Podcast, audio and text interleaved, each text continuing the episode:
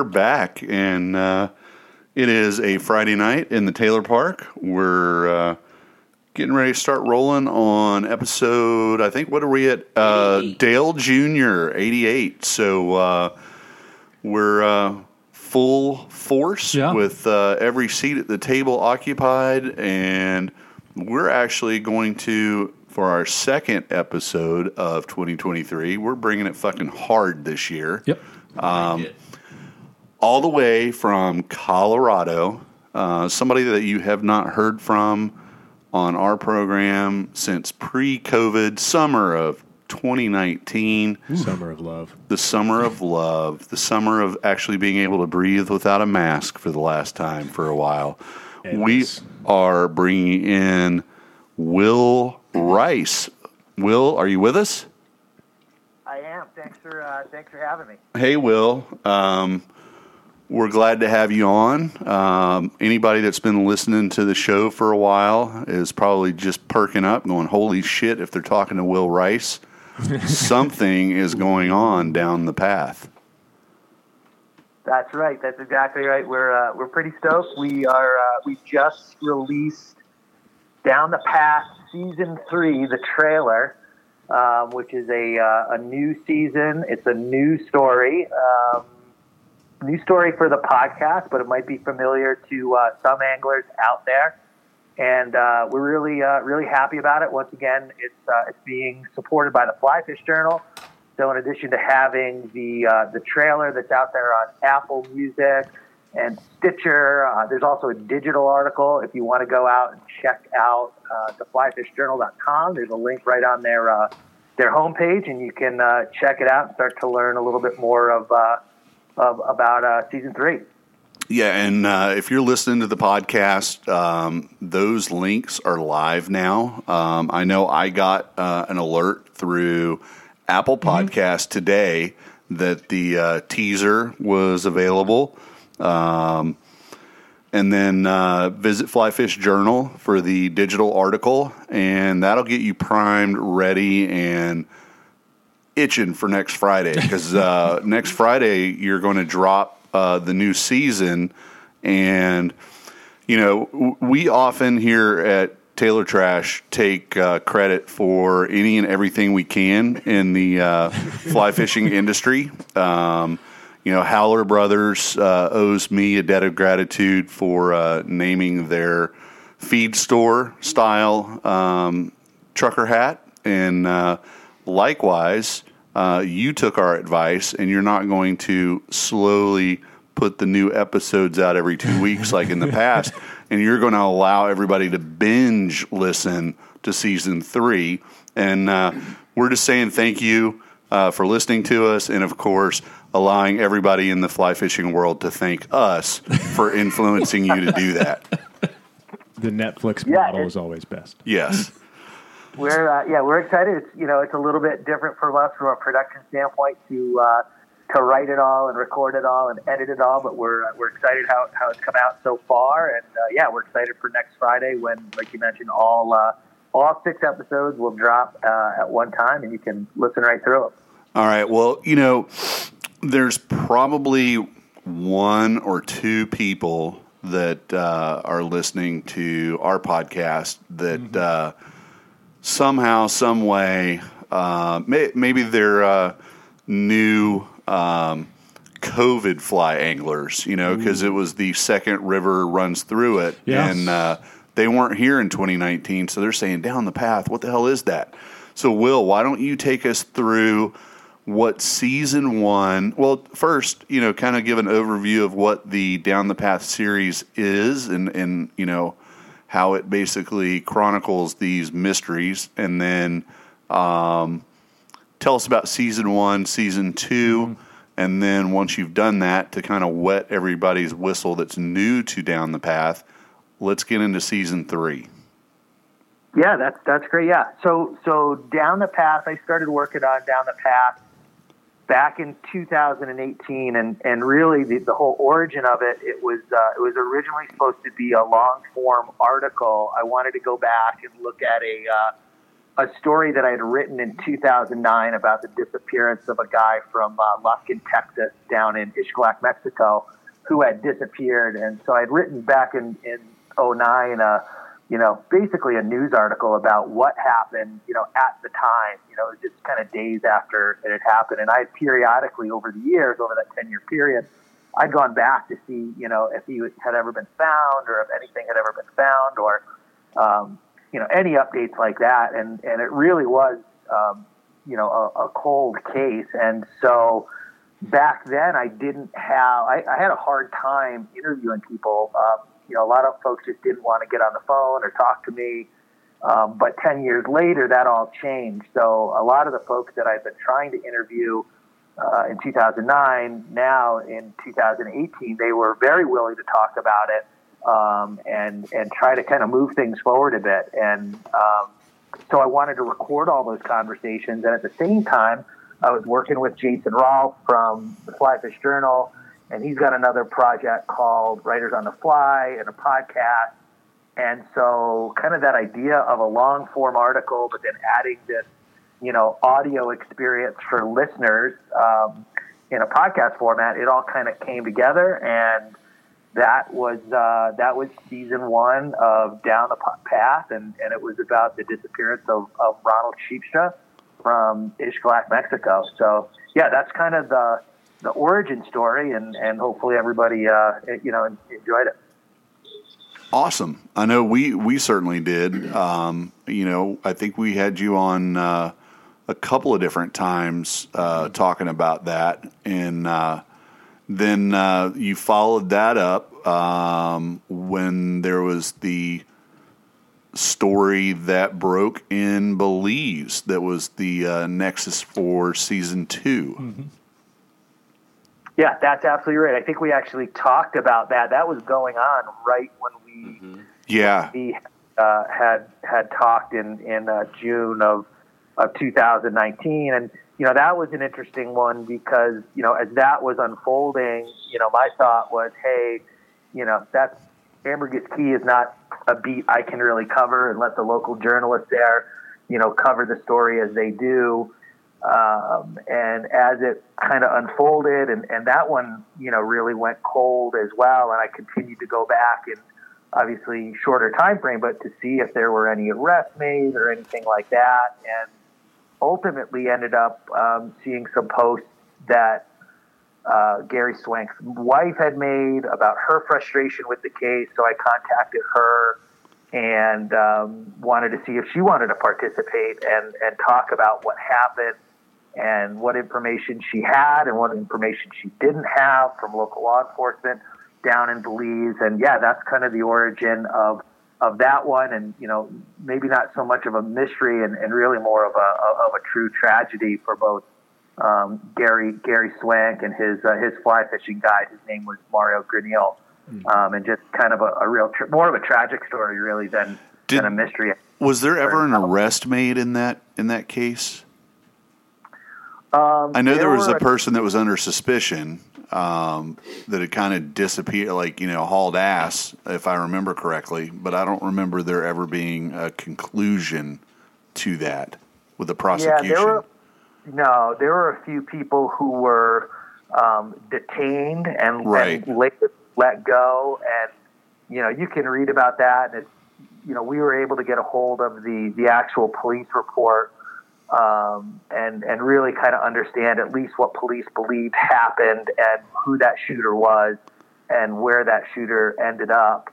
Um, and and you know they believed it was uh, you know he was deceased and and uh, was um, uh, killed in another in another country. So yeah, um, that's uh, you know super interesting story the way the way it played out, and also just a uh, you know kind of a something that doesn't really ever happen in fly fishing, you know, to my knowledge, and Yeah. just a, a, a real tragedy. Yeah. All right. Well, um, I think before we jump to what people should anticipate for season three, one thing that you brought up was that um, the original idea um, was that you were working on a long form article.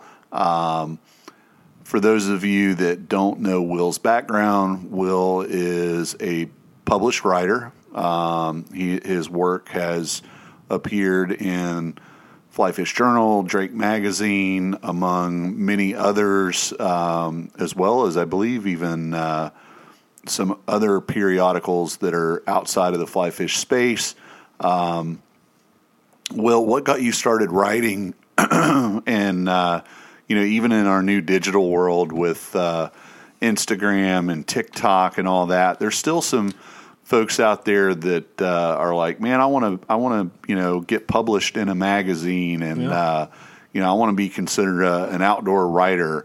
Uh, do you have any insight into what you might share with uh, that person that, that wants to start writing for and submitting articles um, to to be published? Yeah, I you know my my father was actually a newspaper man. He uh, he covered um, a lot of skiing, um, and so I kind of grew up, you know, like going to an actual you know newspaper office where they're still like smoking cigarettes and cigars in the office. Uh, if you can believe that. Almost And so like kinda- uh, what was the what was the advertising? Uh, Mad Men. Mad Men. Yeah. Okay. Yeah, yeah, yeah. It was a little dingier, a little dingier than uh, than the ad at the at the old Schenectady Gazette in upstate New York. But uh, yeah, I grew up. It was all around me, and I went to school for journalism, and I got out of school and, and found it was, you know, a little bit tougher to get into the newspaper game at that time with the, you know, with the uh, that thing called the internet that just came out.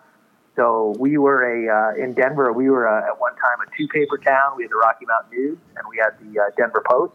And uh, soon we became a one one paper town with just the Denver Post. And I'd always loved writing, and I just uh, you know, when I started fly fishing and traveling, I just saw kind of a unique, um, a unique niche that really wasn't getting covered, and I really kind of pestered the outdoor and hook and bullet writer. His name was Charlie Meyers at the, at the Denver Post at that time. And finally, I, I think I just pestered him enough. He said, "Fine, send it an article."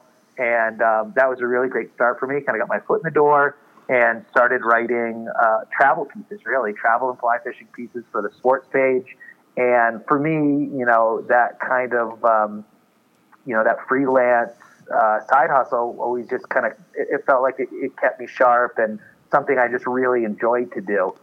And um, this actually, um, the story about Stanley Bain that we cover in season three, it's actually the first magazine article that I ever um, had published. It was published in the Drake magazine. I, I was super proud of that and really excited about that. And it kind of uh, everything kind of took off from from there. So I'll always be grateful to to, to the late Charlie Meyers, as well as Tom Bie at the Drake for giving me uh, for giving me a shot. Yeah, that's awesome. Um, you know, you actually, um, I, I consider you kind of a, a mentor in a way.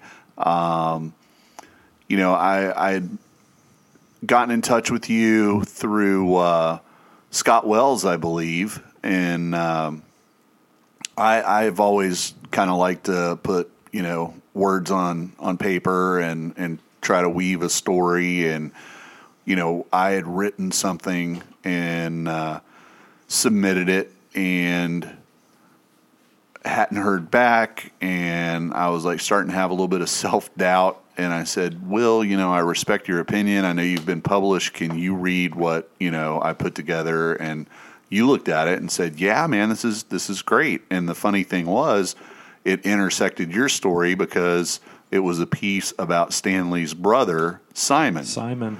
and uh, ultimately um, that got picked up by Flyfish Journal, and uh, you know, you and I ever since have always uh, stayed in touch and bounced ideas off of each other and talked about stuff. So um, without us, you know, starting to reminisce and boring everybody.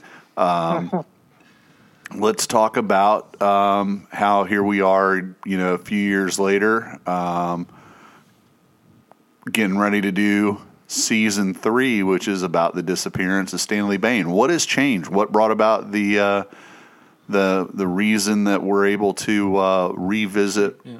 your article and uh, where do we go from here? Yeah, I think you know in a similar fashion to how Down the Path started with you know kind of revisiting a story that I'd worked on. You know, when you work on a story like that, um, you know, especially a disappearance like that with with no real conclusion, it you know, it, for me, I you know, it sticks with me, and, and I'll I'll go back and I'll look every once in a while, and, and I've always done that with with Stanley's story. Um, it all really began when I was when I was on uh, Andros Island fishing for the first time, ten years after the disappearance, and had heard about it and actually fished for six days down on the south end. You know, I saw the grassy key camp where you know some of this all takes place and um, you know it was it was a story that always stuck with me. I always wanted to go back and do something, but I really never felt that you know anything had, had kind of moved forward from that original article in the, in the Drake in 2007 until I had received an email via Down the Path, the, our, our website, from someone who you know didn't think that I, I got the story exactly correct or I didn't really capture what was going on down on Andros and Cargill Creek Lodge at the time. And I was like, hey, okay, well, you know, tell me what I got wrong. Like, how do you know? What do you know? What were you doing down there? Um, and it turns out that the gentleman who had reached out to me was someone that back in 2005, 2006, I had been trying to track down him and his sister because she was mentioned in the only article that was ever written about the story as the manager of the lodge where all this took place. Um, and I was never able to track them down um, through 2005, 2006. And I asked everybody, I did internet research, um, and I always felt that was a, a pretty big gap. And so um, in 2010, this gentleman, Jeff Shaner, got in touch with me and, and, we and basically he he like popped up and said, "Dude, you got it wrong, didn't he?" It was kind of like yeah. a little bit like uh, you know, I, I don't I don't want to use the word hater, but it was like you know very critical of your work, which led you to say, "Okay, well, educate me." Right? Yep. Uh, yeah, absolutely. I mean, he was, uh, you know, Jeff's a, Jeff's a great guy. He was absolutely cordial. But yeah, I mean, it was, you know, you, you didn't really know what was going on down there in in 1994 and 1995, which is absolutely true and correct. Um, so we, we began this conversation back and forth, and you know, again, you know, no no one really knows, you know, what what happened, including Jeff. But the interesting thing was that he had kept a incredibly detailed journal and set of journals during that 1994 into the 1995 season. And um, over over the COVID lockdowns, he took these books. I think he had six or seven of these journals that he would write in every night that, that really kind of outlined the, the goings on of of Cargill Creek Lodge and Grassy Grassy Key um, in, in granular detail that I found fascinating. So he transcribed them digitally and bound them in a book and, and sent me the book. And you know, it was anyone who's ever fished down in, in the Bahamas or, or Andros itself, um, I, I think would be completely interested to, to read some of this stuff. But he uh, he agreed to go on the record and share with me what what he experienced down there with Stanley. You know, he worked directly for Stanley. Um, one of his jobs was he he maintained those boats. You know, and, and the big thing that that always really really stuck with me with this story is that you know I, you know I fully understand how how a boat can go missing. You know, down in an area like that, you've got the tongue of the ocean. You're in the Bermuda Triangle, um, but they were out with three boats with three engines, and and that always just kind of stuck with me. Like, how do three boats, um, you know, just just full full on disappear? and one of his key jobs, one of his main jobs, was maintaining um, all of those boats that, that were that were involved in the uh, in the expedition. And uh, it was fascinating. And, and his sister, who I had tried to uh, track down at the time, and I couldn't, she agreed to go on the record and share um, share her experience. Um, you know, kind of when it was happening and, and the search efforts after and, and how it kind of ended up. So I felt that those details, that that additional context and that additional backstory, um, you know, really did move the story forward in a way. Um, not that we're going to solve anything, and, and I'm not, you know, we're not trying to solve it in this podcast. That's not the purpose of it. But I think it does give, you know, that that feeling of Bahamian, um, you know, culture and fly fishing culture and history um, because what he was doing down on the south end of, of South Andros Island, I mean, it's an incredible undertaking, and it, it really was never documented anywhere. So, in a way, I, I felt um, it was important for people to uh, hear more about it. That's that's awesome. Um, I've actually spent a little bit of time on South Andros, and uh, you know, I actually am not familiar with uh, Grassy Key, but I'm wondering um, the road that runs north and south. Um, you can only go so far south now uh, because there's a old there, there's a bridge that's washed out, and uh, I'm wondering if this is so much. This is so much further south than this. There was never a road. It was never accessible. Everything was barged in. Okay. They, they mixed concrete by hand. Um, everything was on a generator. Yeah, no, this is. So this it's is, way south in South Andros. Yeah, this is like building a fly fishing lodge on Mars. Okay. wow. All right. Um, well, you know, I, I, think the you know the addition of um, you know the context and just you know getting the the depth of flavor of of hearing from the actual people that were there in the 90s um, is pretty amazing. Um, do you would you suggest um, prior to anybody you know listening to the uh, season three, maybe uh, taking a moment to locate and and read your original article? Absolutely, yeah. I believe it was the fall. I believe it was the fall issue of the Drake magazine. Uh, the article is also on drakemag.com. If you just Google Drake Magazine, Will Rice, Stanley Bain, B A I N, you're going to find the article um, really quickly. Uh, but yeah, for, for backstory and for you know for what we knew back in you know 2005, 2006, 2007, that'll great give you a great foundational understanding of the of the disappearance itself, the timeline, and you know what people were talking about um, you know, to me, when I was on the ground back then, you know, because I interviewed a number of uh, different guys, people who knew Stanley, um, as well as, you know, there are excerpts from, you know, the one thing that was so interesting about this story is I, I kind of figured when I when I flew back home after that first trip to South Andros, you know, I was going to hop on the internet and find a story about this in the Nassau Guardian or maybe even one of the Miami papers, but it was never really covered. And uh, you know that that's another that just kind of fascinated me that there was almost you know no record of this um, except for this this very niche. Um, it was basically a newsletter back then um, in in '95, and, and they had a, a couple paragraphs about it. Um, called the Angling Report. But other than that, oh yeah, I remember the Angling Report. Um, it was a subscription that you had to buy, yep. and it yep. really was like, you know, if you were an angler that wanted to fish the like real cutting edge out there. You know, it, it was gotcha. like, you know, newly discovered places, remote lodges. Um, and it, like you say, it was just like kind of like news about, you know, where you could fish, what was happening. Um, you know, what's weird to me is, you know, you said that, you know, the, Na- the Nassau Guardian, um, didn't cover it. Like I've traveled to like Inagua and Mayaguana, um, and you know those are referred to as the family islands. They're they're really small, small populations. They're so far from Nassau that they they don't get much coverage. They're not very, you know, publicized. The news that comes out of them is very, you know, very sparse. But like I would consider Andros, even South Andros, to be, you know, kind of more mainstream Bahamas.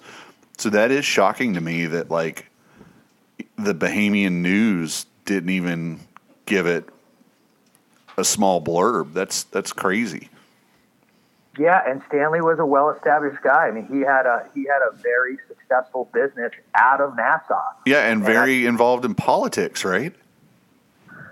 Uh, I don't know if he was involved with politics. I know that you know from from what I've talked to people is that he definitely was connected um, with uh, with you know the political infrastructure there in the Bahamas, and we, we do touch that on that in one of the later episodes in um, in in the podcast. I don't think he was necessarily a political guy, but I think he definitely um, you know was, was plugged into the, the political infrastructure at the time, Right. uh, you know, including with the you know the prime minister of the Bahamas at the time. And uh, yeah, and I you know I contacted um, a crime reporter, a beat reporter at the Nassau Guardian at the time, and you know asked her to do me a favor and see if she you know maybe there was a story published, but it wasn't online, and she dug through their archives for me, and there was you know not a not a word written. Uh, which you know, which again, that that one you know kind of spiraled me further down the rabbit hole um, to really want to understand you know as much as I could. You know what what happened, when it happened, what were they doing, um, and and where where they were. And uh, those, so those are the questions that I was trying to find out. And you know, my goal for the podcast is really, you know, again, not to solve this thing, um, because you know, I, I do believe with with time and and what happened, it's, it's not going to be solvable. But I do, I did want to bring listeners kind of, you know, down the path, so to speak, and and and understand kind of the steps that I took, and the people I contacted, and you know, mistakes I made reporting those those kinds of things. I try to bring um, listeners through all of that. You know, especially as you mentioned early on, you know, that there are probably people who who want to make stories like this, and maybe they don't know exactly how to do it. And I try to share a lot of those, you know, things that worked out for me posit- positively, as well as you know mistakes that I made, landmines I stepped on that Right. probably be avoided. Um, and and so there is a lot more of that in this this episode in this season than than maybe other seasons. Well, awesome, man. I know uh, everybody here at the table uh, in the in the Taylor Park are we're we're super excited. Um, you know, when you reached out and told me that you know here comes season three, and and when you dropped that it was uh, about the disappearance of Stanley Bain, I was like, oh my gosh, this is this is like going to be great. Um, what what else? Uh, any other projects you've been working on? Like, what are you up to these days? Uh, you still with Trout's fly fishing? Uh, you know, this is I kind of take projects on. This was my big project of of 2022. Okay. So this this has kept me pretty busy. Um, you'll probably see some articles in the Drake magazine um, that'll be out in the next, at least the next issue, I think. Um, so I'm still, you know, still doing uh, freelance writing for different uh, media publications. I am. If there's any listeners, I know you guys are are uh, down near New Smyrna and Mosquito Lagoon. That's obviously close, near and dear to my heart. But if there's any listeners out there um, in Bend, uh, Oregon, I'm going to be out for Writers on the Fly in February, um, which we'll be doing. Uh, we'll be doing some readings. If you've never been to a uh, Writers on the Fly event, they're super fun. But I'll be at the at the Bend event uh, in February. Check that out. And um, yeah, that's kind of it. That's I would like yeah, a couple shout outs if I could. I, I do Absolutely. uh, you know, Jason Rolfe, I mentioned him earlier. He he, uh, he did sound design and editing for the first two seasons. I have to uh, recognize Rick Mikesel, who who picked up the baton and he did sound design and editing for season three. Rick's been fantastic. Kopi at FFJ helped out with uh, a lot of the image editing that we that we use. Alex Falk from BC helped with the music. Uh, Brian O'Keefe. Oh, that's what I wanted to mention. You're going to hear from Brian O'Keefe. Um, he's like my hero. Uh, awesome guy, amazing photographer, world traveler, pioneered this this uh, zone back in the late '80s. So you're going to hear a lot from Brian O'Keefe in uh, in some of the mid to later episodes of the um, of the podcast, and he's just he's the man. Um, Chip Bates, he he helped me out early on and provided photos as well, and then you know probably lastly um, Jeff Shaner and his sister Sandy McMaster, who I mentioned, you know, I had a hard time finding them, but I finally tracked them down, and, and they were great. They they really helped me out, spent time on the record, being recorded, and, and answering all my all my questions. Awesome. Um, uh, fantastic to hear that you had the support to make it happen. Um, again, we're excited yeah. for it. Mm-hmm. Uh, any of our listeners uh, that have that have been around long enough to know we raved about seasons one and two. if you're new to the podcast and, and this whole down the path thing we're talking about tonight is new to you, get on you know Apple Podcast or Stitcher or wherever you get your podcast content from, and look up the first two seasons of Down the Path. You'll kind of get in the groove. You'll kind of understand the how how a down the path series goes, and then binge that shit and be ready for next Friday. Buckle up, Buttercup. Oh, this yeah. is going to be good. Um, and uh, you Yeah. just brought up Bend, Oregon. Um, Jameson uh, just spent some time out there, so did. we're going to be getting a Bend, Oregon report uh, here shortly. Yeah, Will, I would, uh, while you're out there, I'd recommend uh, a little place called The Cellar out there. Okay. It's a nice underground bar. Um, highly, highly recommend it. So, I, I, I- I like those. Bend and, and Oregon in general, uh, another place that's uh, near near and dear to my heart. And uh, and again, one last shout out to uh, you know the Fly Fish Journal. They've supported all of um, all of the seasons of, of Down the Path, and you know you can uh, you can read about these stories as well. I know some people like to listen, some people like to read, but you can read about all of those at uh, theflyfishjournal.com as well if you dig around a little bit. And uh, yeah, yeah, we're stoked, and I'm I'm, I'm hoping to fish uh, fish out there as well in uh, in February. So um, stoked for uh, for for the new year and the new project. And I really appreciate you guys having me on the show and and all your support. I can't believe it's like 2019. That just seems like I know it's crazy. so long, ago- so long ago. You know- thank much. Yeah, you're you're welcome, man. We're we're happy to have you on. We're happy to support you know the Flyfish Journal and you know them supporting folks like yourself and other writers and photographers. Um, you know, we've kind of taken. Um, you know, from my experience in the Bahamas, um, when a listener or a supporter of the show wants to do something for us and sends a package, uh, we've jokingly adopted, uh, you know, that it's the mail barge. The mail barge is showing up uh, because all those out islands, that's how they, you know, it's how they get their stuff, you know, from the food they eat to uh, their mail and their gas and all that. So, uh, you know, if anybody at uh, Fly Fish Journal happens to be listening, um, you know, reach out to us on Instagram. We'll get the address to you because we would love to see uh, a mail barge cruise across from uh, the Pacific Northwest, and we'll get you our sizes and everything so we can rep for you heck yeah. because We're- we're, we're big talking fans of the yeah, magazine. my renewal's We're- coming up. We're not we're not talking about food and water. We're talking about swag. That's right. We are swag whores. hey, we'll take some Rainier too, though. yeah, uh, you know, uh, a, a sixer of Rainier would not, you know, hurt anybody's feelings either.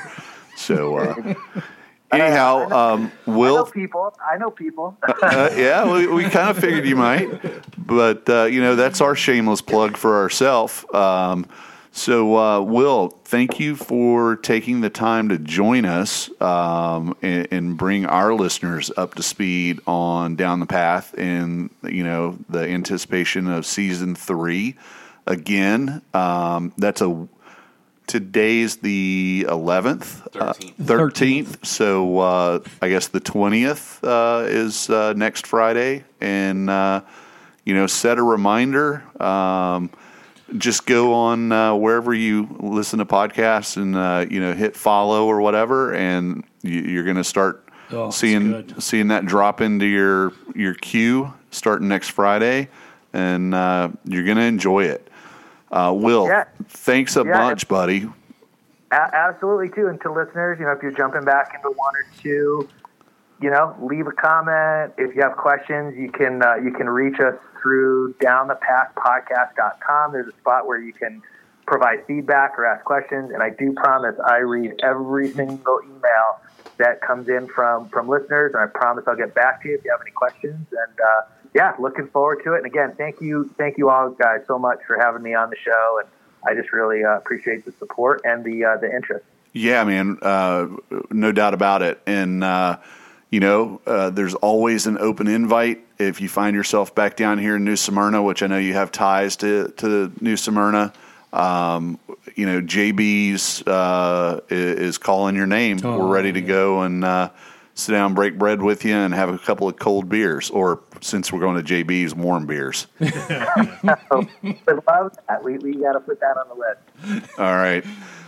All right, Will. Have a great weekend. Thanks, brother. We'll be in touch and uh, look for our comments on uh, those episodes as well because uh, we're big fans and we'll we'll get right in there and uh, participate, be part of that community. Awesome. Thank you. Happy New Year, everybody. Hey, you too. Take care, See ya. Bye bye. man. I'm I'm freaking excited. pumped. yeah, I, I So happy I have a long drive. yeah. Those are all going down one after the other. Yeah, yeah. That's going to be like bam, bam, bam. Shit. I'm I'm at the end. Fuck. there are some of us that know the story, Uh huh. and it's going to still be. Yeah, yeah. and and and honestly, you know, that's my best advice is go. And, and I've checked. Uh, it's very easy to find his article. Um, and and actually, in this podcast, in the show description, um, I will have a link not only to the Down the Path podcast.com, um, Flyfish Journal, and the digital article that is about season three, but I will also put an, a link to the Drake Magazine article that Will originally wrote so many years ago. So you'll have all the resources there to uh, go listen to the first couple of uh, seasons of Down the Path. You'll be able to do your homework and have a full understanding of the original article, and uh, we'll just uh, set you up for success. And uh, do yourself a favor: read the article, go listen to the other two seasons. And you're going to be enjoying it just as much as we're giddy about, you know, the upcoming third one. Oh yeah.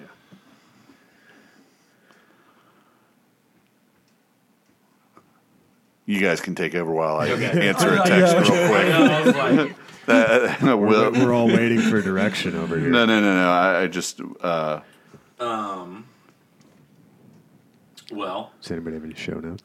Yes, we all do. You should have it on your phone as well. Yeah, that's what I was trying and to close out. boy, little- is it stacked this week. It- oh, we have got show notes upon Let's- show notes. Let's drop down to fly tithing Okay, because because we kind of missed it from from our. uh, Yeah, well, it was on the tail end, and I felt like we weren't going to give it the justice it probably deserved at the tail end of the last segment. okay.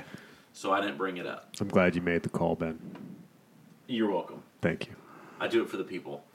All right, I'm looking. Where is it? It's right It's- up at the top. It's under 87. Yeah. Oh, it's no. No. Oh, I didn't get shared 88, I guess. Oh yeah, Oh, no. sad. No, you Nice. did. No. absolutely. I texted it to. Uh, it's. It shows that it was shared. Oh, mine's still loading. You have to tap it and open it, and it brings it into your notes. Still dialing up. Well, Well- let's fix that right now and send it to you. I, Yeah. Then, then it was Grandpa didn't do something right. No, no, no. You did. I just didn't hit view. Okay, so apology accepted. Yes. Much like our South Carolina road trips, Jameson's not included.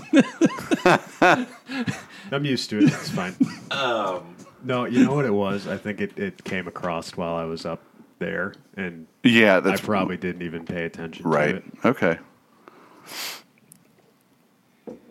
Okay, so um, Ben and I, I think, uh, where, where, where were we when we? We ca- were at your house in the living room. yeah, and Shannon. Yeah, we were talking about you know fly tying, and you know how so you know people that fly tie, fly ties tie flies um, with flizzies, yo. Um, there's no way, no way possible that for as many flies that get tied by a person that they'll ever fish them all. Oh yeah. And she was like trying to wrap her head around. She was like kind of questioning Ben and I, talking about like like what w- people that tie like what do they do with all those? And I was like, they have fucking boxes full of flies that they'll never ever fish, that they'll never ever see water. And she was like, well, you guys need to like encourage people to start tithing the flies. And I was like, oh, fly tithing, and you know, it's it's we're going to define what fly tithing is at the or right here, right now, around the old oak table Oh, I dig it. and and and basically it's like you know if you do a dozen flies you know at least you know 1.2 so let's round up. So at least two of those dozen should be like given to someone um, to fish. You know it, it's it's it's you're tithing whether you're a believer in baby Jesus or Buddha or the fish gods. Um, it's just a good way to create, you know, goodwill, good karma, what you will, 100%. and uh, you know, it almost falls in line with the whole th- idea behind uh, the Flyberry project that we started. Um, you know, you, you've got this box full of flies that you'll never fish. Share them. You know, create that goodwill, and uh, you know, So here's the only problem, and I know that I'm guilty of this, and I, I don't know if anybody else is going to pony up to it. okay, Let's say, first off, let's say I do tie 12 flies, which I never will because right, I'll tie like three and then. Anyway, um, the two that I'm going to choose to give away uh huh. are going to be the two fuggliest flies. That's okay. and you know me being me if somebody handed me a set of flies unless they were you know really fishy looking Uh huh. they're going to go in the box just like everybody else's and not get fished Okay, so but that so instead of fly tithing it's just going to be an international share of box fillers now you're making an assumption that everyone is like you. that's true I personally, and I've been on record, um, really pretty perfect flies are really pretty perfect flies. Pretty is as pretty does. Um, I personally know that I've caught It's not my stomach. way, way, way more fish on the same fly. You know, I, I've I've I've fished flies till they literally fell apart and became a hook again. right And so, what may have started out as a fly that would have passed your quality control and been hoarded by you to fish because it's pretty, I tied that on and I started fishing it. Maybe because you gave it to me right and on like the 10th or 12th redfish you know the the eyes have worn down from being stripped across the sand to the point that one half of the dumbbell eye is broken is off. broken off. And then It- it the strips better that the hackle that's palmered it, around as a collar is now gone. um, it only has one piece of marabou hanging out the back of it. The flash is all twisted and knotted, and I've actually taken scissors and cut it off because I couldn't straighten it anymore. And this fly becomes progressively more and more shitty and fucking nasty. But guess what? They keep coming It still keeps getting fucking munched. sure So that has led me over my short life to arrive at a conclusion that the fucking fly doesn't matter so much. So if you were to hand me and say, "Hey, man, I tied some flies last weekend. You know, uh, here, here's a couple," I would actually elevate, no matter what they looked like, those flies in the lineup and fish one uh, that you gave me to see, you know, hey, I want to catch a fish so that the next time I see you, I can be like, dude, thanks for that fly. I actually caught a couple of redfish, you know, the, the last couple of times I was out. And, you know, you're in, in your head going, oh, oh, I can't believe those shitty B level flies that I gave him worked. I still haven't caught anything on the pretty ones. Sure. So, you know, you might just put the real like and what if my best attempt at a fly, what I think is fucking money, right? I have produced a fly that Bob Clouser would blush and go, "Damn, I wish I could tie that good." Ooh. That's that's the way I'm looking at it. I'm like, man, look at this some bitch. This some bitch is nice Right. and I hand it to you, and you look at it, and you're like, "Fuck, "This is going in the box." I'm not going to show a redfish this shit because I'll be embarrassed because redfish will swim around it and be like, uh, "No, bro, that you know, your your your shit's uneven. It's uh, It's got one too many thread wraps. it got way too much thread wrapped. Uh, you know, you didn't Sally Hansen the head. What's that? UV clear? Oh, Yeah, yeah. Uh, so, so, Your Honor, I would submit that Jameson's ar- ar- argument uh, against fly tithing is uh, a moot point. It's uh, not based in fact, and uh, if you would dismiss his case with prejudice, I rest my case. Do I get a chance to rebut? Oh, absolutely. Okay. that's- yeah, you can rebut Yeah, all you- you want. Just won't get any flies from me. That's all. So using your I mean, you can rebut it all day long. I'm still right. I'm still but- looking up the but this is- definition that's what of it- titting. Tithing, Tithing? Titting. Well, as a newly married man, let me jump in on this. No, I'm just kidding. Well, you know, the first thing that comes up is LDS, which is you know the Latter Day Saints.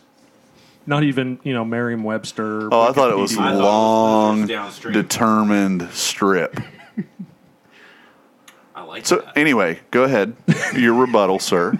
So to use your argument of you fish a fly till it is no longer considered a fly and would be remiss to have a chunk of mullet stuck on it. Right.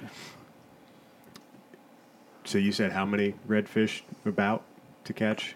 I don't know. More, I mean, you know, it- who knows? I was just that was just yeah. uh, Who knows if it's in the teens or if it was three? You know, because Could that be like multiple days fishing or one? oh yeah, like I, dude, I've I've fished flies that have been on the the fly pole for like almost the entire summer. So the other other three that I gave you go into the box, and then when Mark hands you his next set of flies, the next time he sees you three days later, that one gets elevated to the front of the line. And what about the other two? No, no, no. flies that The the fish Larry are catching are going to the health department after being caught to get a tetanus shot. Well, no, I know. mean, No, okay, so no, I see what well you're. No, I. I, I, I, I see what you're saying. Um, like if we were No, no, no. Hold on. Let me let me where- answer. Let me answer. So, you've given me two of your flies. You've tithed flies Sure. to to Larry, Sure. and Larry Ties fishes one ties one of those on, fishes it, is fortunate enough that he's caught. Let's call it eight fish before it just gets to the point where it's like, man, it's it's falling apart. You know, that fucking Jameson needs to learn how to tie flies. That they're not durable. Yep. Um, finishes suck. but you know, in the meantime, Mark has tied like something really buggy that catches my eye, and I'm like, dude, that's a really nice looking fly. But uh, you know, that's a fucking eater right there. He's like, oh, well, here, have a couple, and he's he's tithing, and I'm like, holy shit, thanks, Mark, I appreciate that. And uh, I put it in my box. Well, of course, I'm gonna at least try his fly, and it's probably gonna go on next. Right. I'm not going to just be like, you know, oh, well, I've got to get through every fly that Jameson That's gave me. But what I do know, what I do know is Jameson's fly is money. Okay. Right. It's a fucking eater. And I know I still have two of them. So I tie marks on, And the next time I'm able to fish, I'm fishing with Ben. And I go up. I know that the last time I fished, that you know the the fly was garbaged from use, right? Right. So I'm like, hey man, go ahead. You want you can go ahead and start pulling up on the flat. I got to switch flies. This one's been garbaged. Uh, Jameson gave it to me. It's been a fucking great fly. I've caught like eight redfish on this motherfucker, but it's just it's to the point where it's time time for a change. And dude, have you seen this one that Mark got me? The, the, this is like written, and Ben's Yeah. like, fuck yeah, man, that's buggy as shit. So I tie it on and. uh 10 minutes later, we're like, holy shit, redfish, see him. He's up underneath the mangrove. He's cruising right to the left. Two o'clock. No, no, no, no. A little left, a little left. Uh, Okay, I see him. Okay. Yep. Take a shot whenever you're ready. Boop. Into the fucking mangroves it goes. And I'm like, son of a bitch. And I'm like pulling on it, pulling on it, pulling on it. The fucking mangrove is shaking like there's a Yeti back there taking a shit and uh, pops off. I'm like, fuck didn't even get wet, right? Mark's fucking fly is hanging about 10 feet back into the mangroves, and I just fucked it up. Now, I'm going to hop down and I'm going to grab the box, and now I have a choice to make. I know that your fly works. I only have one more of Mark's. I've already donated it, but I also know where we're fishing. I'm taking a big fucking risk, you know, getting hung in the mangroves again. Yeah. I might reach in and grab yours because it's now more of a confidence fly and I just fucked up and I need a little pick me up. Gotcha. So now your fly is back on the fucking dance floor Okay. because I believe in it. Sure. It's not that I don't believe in Mark's, but I have experience with yours. It's okay. You can say it. You like mine better.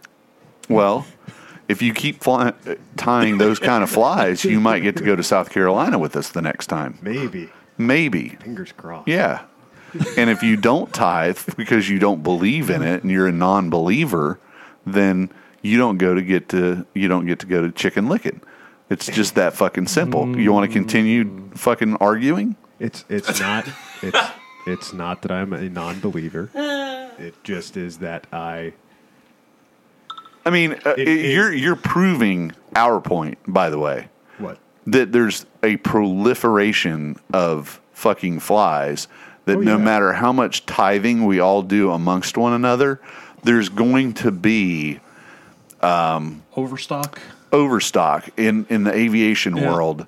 Um, there's a lot of really pretty airplanes, really nice airplanes Right. that sit in a hangar and don't get flown that we refer to as hangar queens sure. and it's a fucking shame because they're they're airworthy at some point. They're fucking gorgeous. They're a piece of fucking history, and their owner either has a medical issue or runs out of money or you know starts playing fucking golf like an idiot and you know they lose interest in in flying the airplane and then 20 years later you're like dude is that a Stearman back in the back corner and they're like oh yeah it's bob smith's Stearman man it would take so much work now to get that thing in the air. It's been sitting back there 15 years. Just, you know, I don't even know why it has it in the hangar. It just costs him money every month. Well, our hangar is the fly box, Sure. you know, and it's just a matter of we have too many nice flies that we park in the fucking hangar and you can't fly them all Sure. but you will never, ever take away from that gift, that moment in time where you're sitting at JB's and there's a group of us there and everybody's talking, having a good time, got a pitcher of beer, everybody's getting, you know, their their cups runneth over. We've just ordered food. There's three conversations going on and you feel a bump on your thigh. And you, you you're like you know at first you're like what the fuck man? And then you look down and mark's got his hand and you could tell there's something in his hand and he kind of gives you the nod and you're like you look at him and he like gives you the bobs the head over like, "Hey, man, I'm trying to give you something," and you open your hand up, and you feel two things drop into your hand, and you look down. And they're these two flies that you've never seen before, oh. and you're like, and and he just gives you the keep them on the down low, keep your mouth shut, and you're looking, you're like, fuck, I've never seen something of this fucking level of beauty, and like, what a fucking neat concept this is. And you know that that is not meant to be brought above the table level and shared with the group. It's this moment that you two share because he just tithed these two new flies that he tied that he's trusting you with to go out and fish Sure. and enjoy. And maybe he didn't tie enough to give the whole table. Mm-hmm. And you've got that bond. And the next time you fish, even though the fly that I gave you has caught 23 redfish and you know it's an eater, you cut news. it off anyway because Mark picked you at the table Sure. to tithe with Yeah. so there's all kinds of intrinsic value that can be brought about by tithing and it's not about whether it just goes in a box never to be fished again it's your acknowledgement of them on some level showing you the love to say hey man you're my bro i'm going to give you a couple of flies Right. my heart and soul went into tying this for you. Mm. You are of value to me, friend. I agree with you. I, Not, oh, thanks. Let me dissect. What did you mean by giving me these? These are just going to live in my box because I know these are your sea flies. You need to start looking at the half full glass, my friend. Oh, okay. okay. Thank, thank you. I, I was not suggesting. I was not suggesting that it's a bad idea. I was simply trying to suggest that it was not going to help the overfull boxes. Oh, that'll never- yeah. never get tied. Yeah, that's like uh, you know, in 1985, saying that uh, all the talking and negotiating was going to make uh, all the nuclear warheads go away.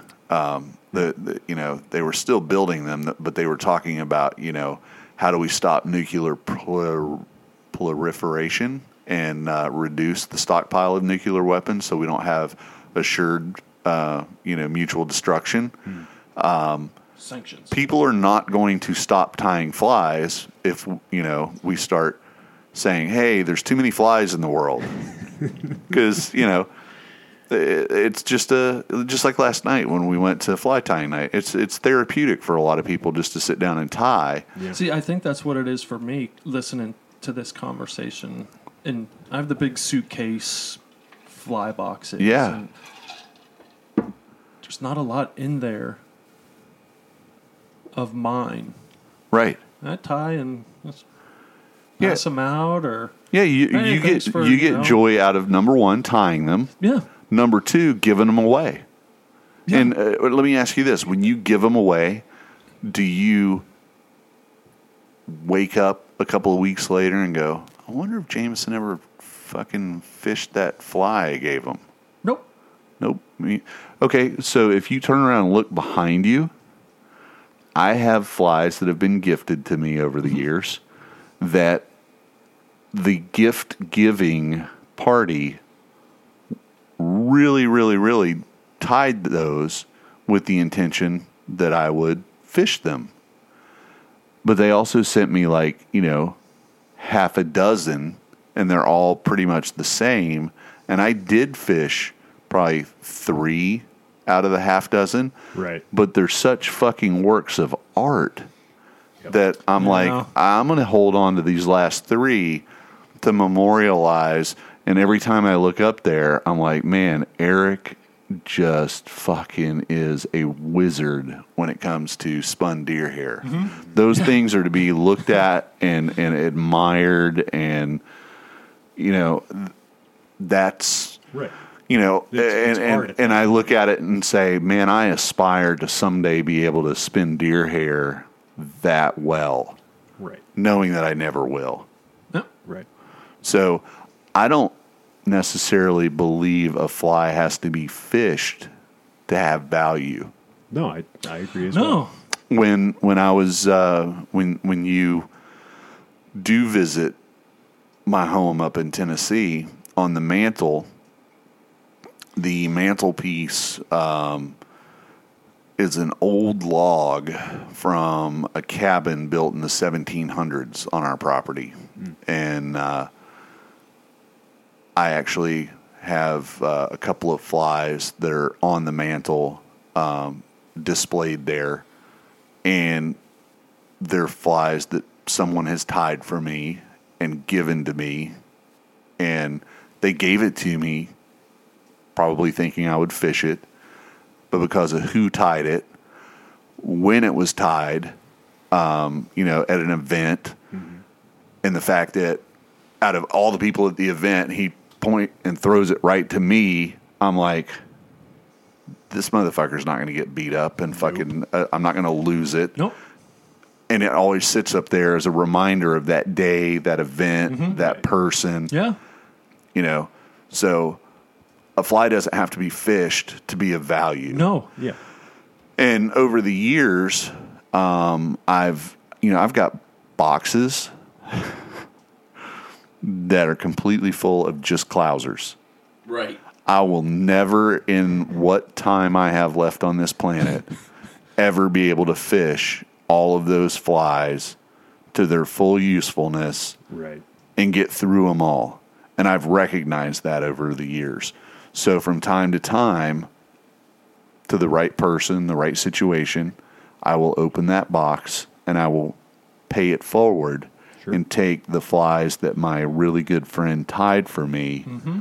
and pass them on to somebody that's going to have the joy of fishing them Yes. Right. and and they're going to look at it and be like, "Holy shit, this is like the most perfect this kind of fly I've ever seen." I'm like, "Yes." Let me tell you who tied that for me. I was going to say that sounds like a really cool story. I passed something off to one of you guys, and you're like, "Well, I'm not going to get to fish this size 18 parachute Adams anytime, so I'm going to send it to whoever in the Appalachian Rocky Mountains. yeah, They may be able to fish it. Okay, not this season, so they pass it on, and then you get word back, and it's like, "Hey, that fly that's been passed, yeah. I dig it."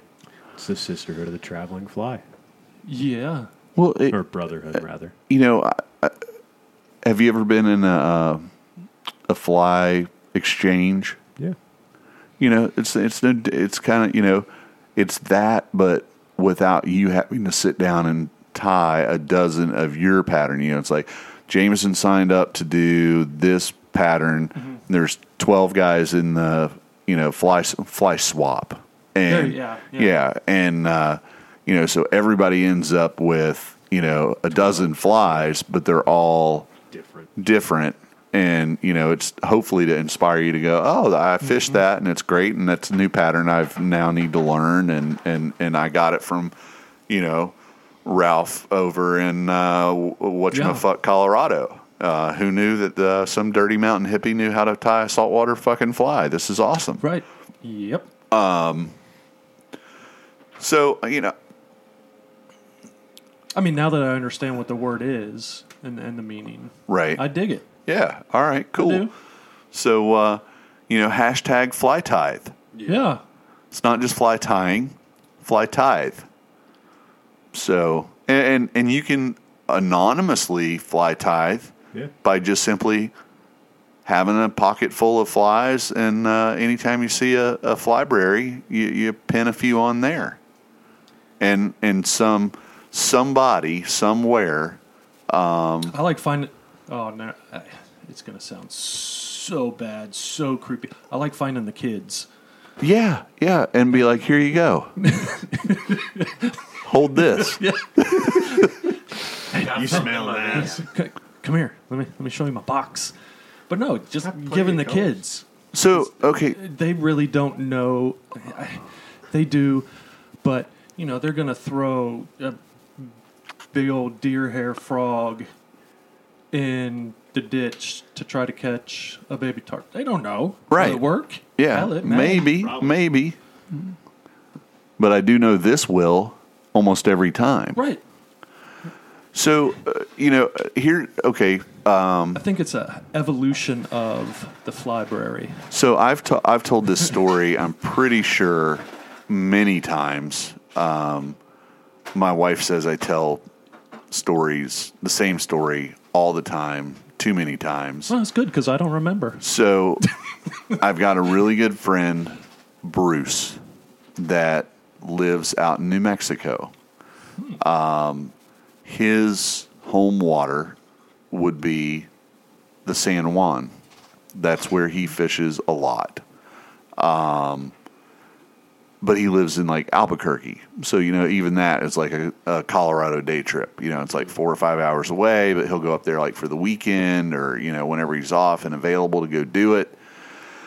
And, uh, you know, the San Juan, the San Juan is uh, one of those tailwaters in America that's considered like, you know, one of the big ones, you know, that you've you've got to make it to the San that where- Juan. You know, it's, that where the that's where about trout the, the worm kind of got yeah, its the San, the Okay. San Juan worm, Okay. right? So apparently, there the San Juan worm. Um, there's a larval form of the San Juan worm, Harm. and it's basically a nymph.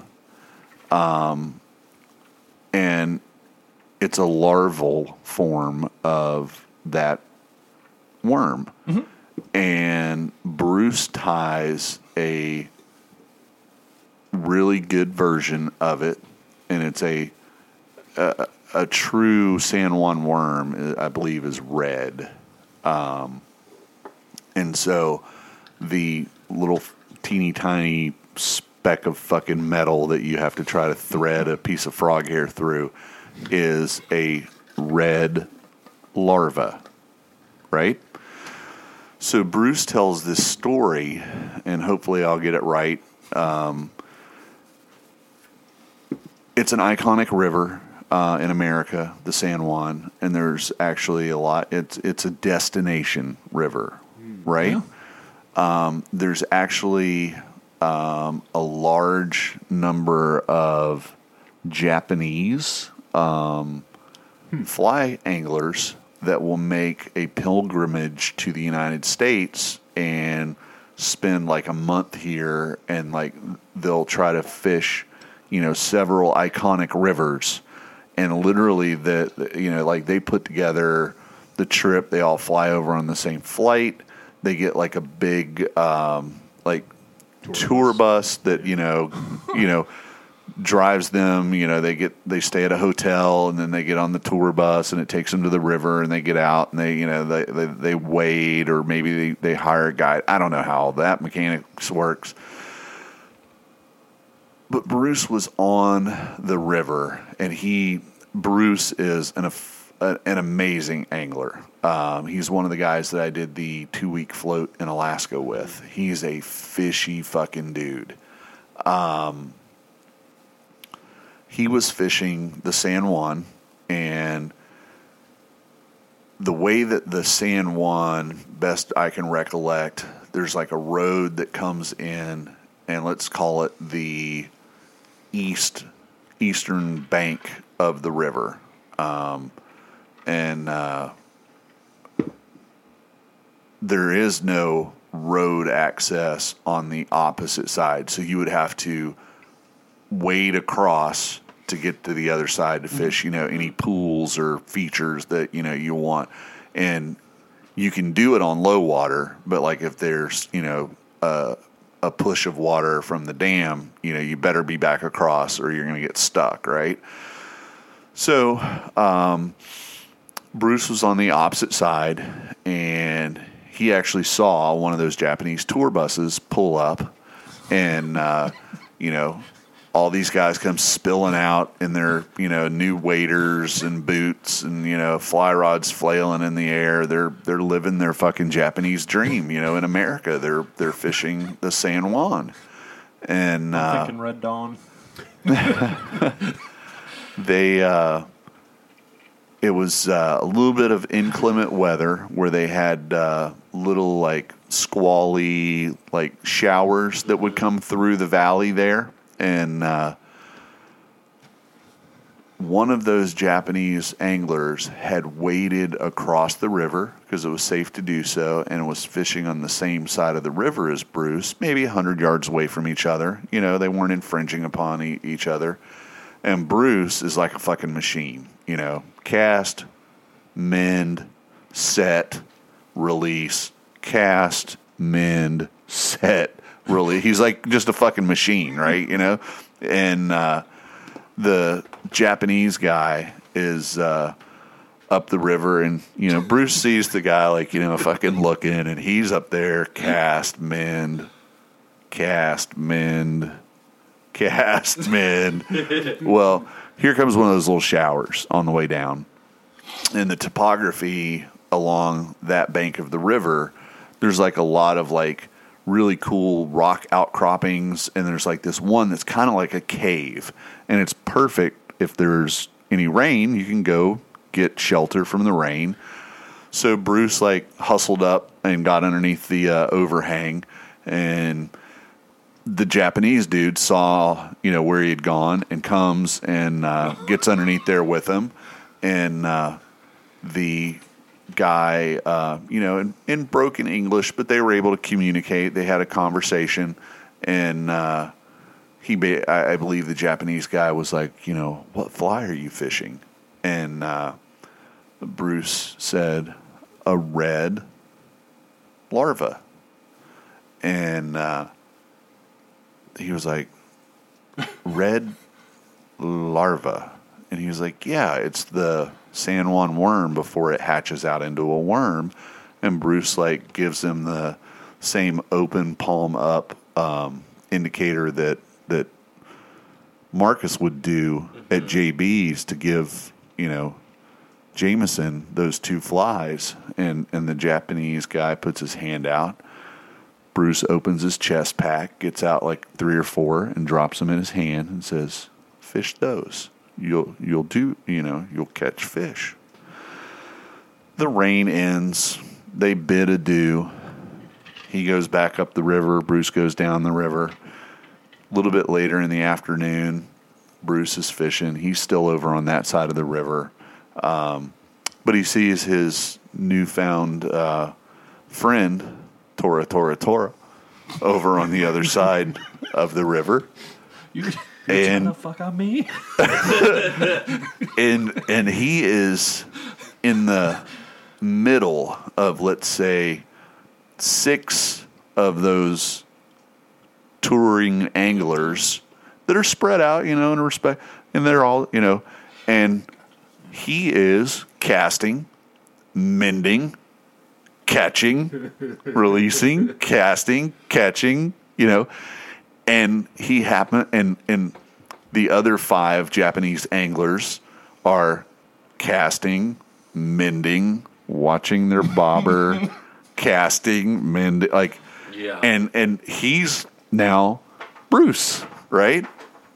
And you can see all the other Japanese guys like looking, Yeah. and that guy happens to look up from what he's doing because he's so focused on the fishing because it's so now it's gone from you know fuck what are we you know this. I thought this was fucking America and you know a land of plenty and now he's living it you know it's working and he happens to look up and Bruce is like straight across the fucking river from him and the guy gives him the fucking thumbs up and he yells across the river, "Led Rava, Led Rava." That's so now, if Bruce had not tithed those flies to that gentleman, we would not be able to do Enjoy the Japanese Red lava. Uh, Led Rava, Red uh, Led Rava. Shit, he's gonna bonsai tree. right. and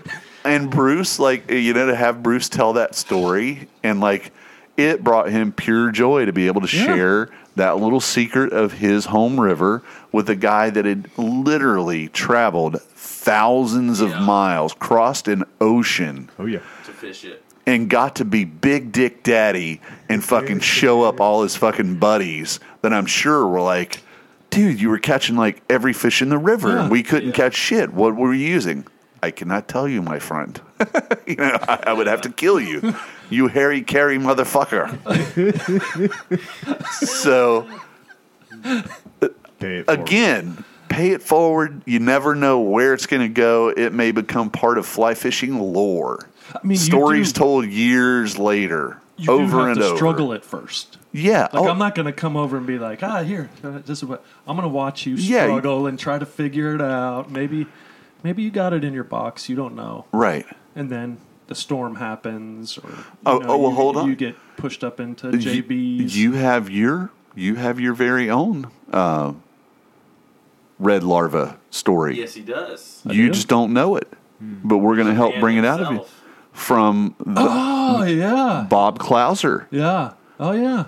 So, I mean, It's for real. for real, tell that story. tell the story. Cue the story, Mark. Fishing in everybody's favorite juvenile tarpon hatchery, Mm-hmm. um, which is no secret. It's the Canaveral No hot spotting here? Seashore. No, Oh, no, I thought it please was Melbourne. fish where- it.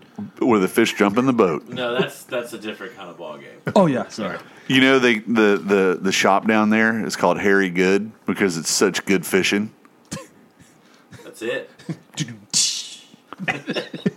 Dad joke. and uh, yeah, so out there just sweating one evening, just you know,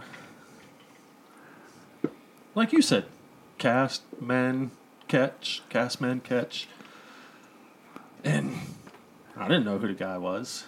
He was kind of kind of struggling down on the other pocket, and the fish eventually stop biting Where you were. where you are. So, like you said, you move down the river. Yeah.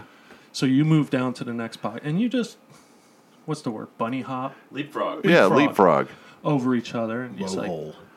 Low hole. uh, Jameson bringing the fucking hate again. I mean, I Keep guess it, so. You're I keeping us guess so. honest tonight, Jameson. I appreciate it. So I low hold him. I low hold. I, I remember the day I low hold Bob Clouser like four times. He thanks me for it.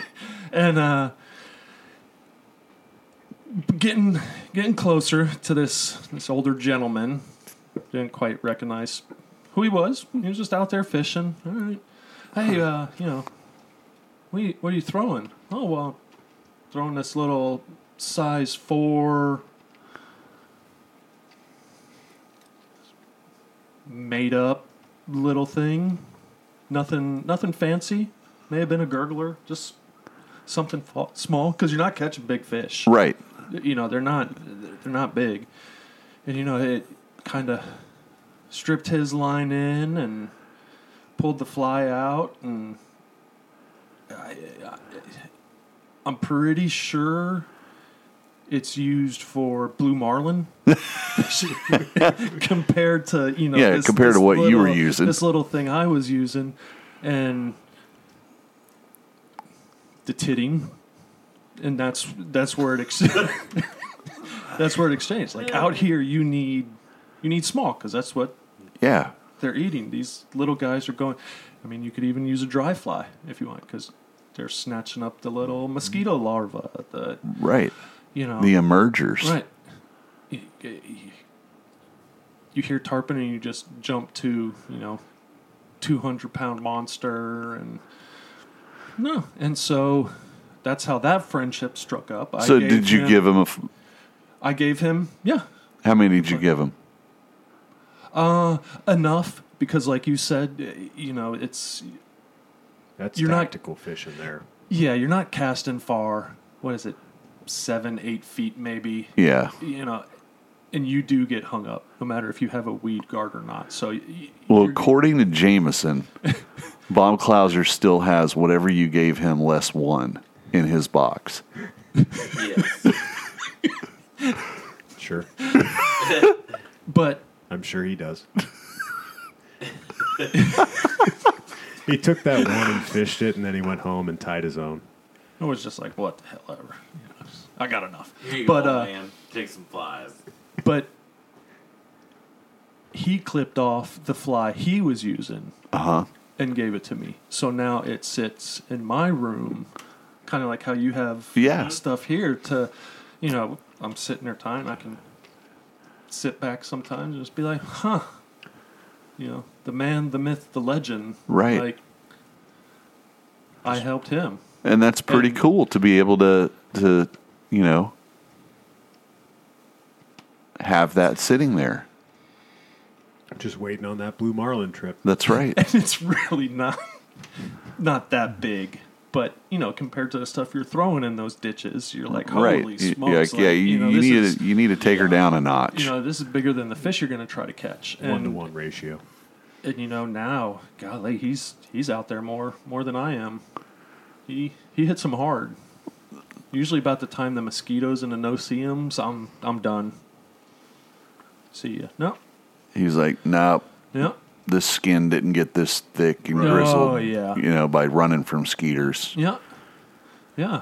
So, well, cool, Never- I man. never so, thought about that. it- Huh. I'll be honest with you. I never thought that the fly tithing conversation would get this deep and this. know, no. No, this, I uh, dig it though. Yeah, I mean, I really do. Because I've sent a lot of flies out, and I don't, honestly don't know if they worked. I don't care if they did. It was just like, Yeah, hey, it was you go. just- I was sitting here tying. and here you go. There you go. Yeah, Well, Huh. in the church of Taylor Trash and the Stumble you need to do something with your mic because you're not it? coming through the headset Come on, at all. Andy. See if it's. I don't know. We might have to switch back up. Oh. Um, Uh-row. I'm at least seeing it come up on the board. Well, you're not really coming up. I mean, No, it, are you hearing him? It's not No. going No. through the Okay. system. I just No. figured it was a headset thing. that's probably true. Stand by. All right, is this part of his rig? Stand by. His new he tried to change stuff, folks. He tried to get fancy on us. Can you hear us? All right, so can you still hear in the head? So you're getting Wonderful. yeah, but So headphones are working. yeah, headphones working. So it could just be uh, the old school. jack or something. Sure. Do you have to hold a button? ears. Because I could hear, I can hear you ambiently, but I'm not hearing you come. One two one two. Yep, check, check. yep. That's good. All right. Yeah, bring it over here. Thank you, sir. Needs a little tightening. It's okay. And I mean, I'm sure there's plenty of listeners. They're like, no, no, no, leave it the way it was. Well, but we, we would like to have you as part of the podcast, Ben.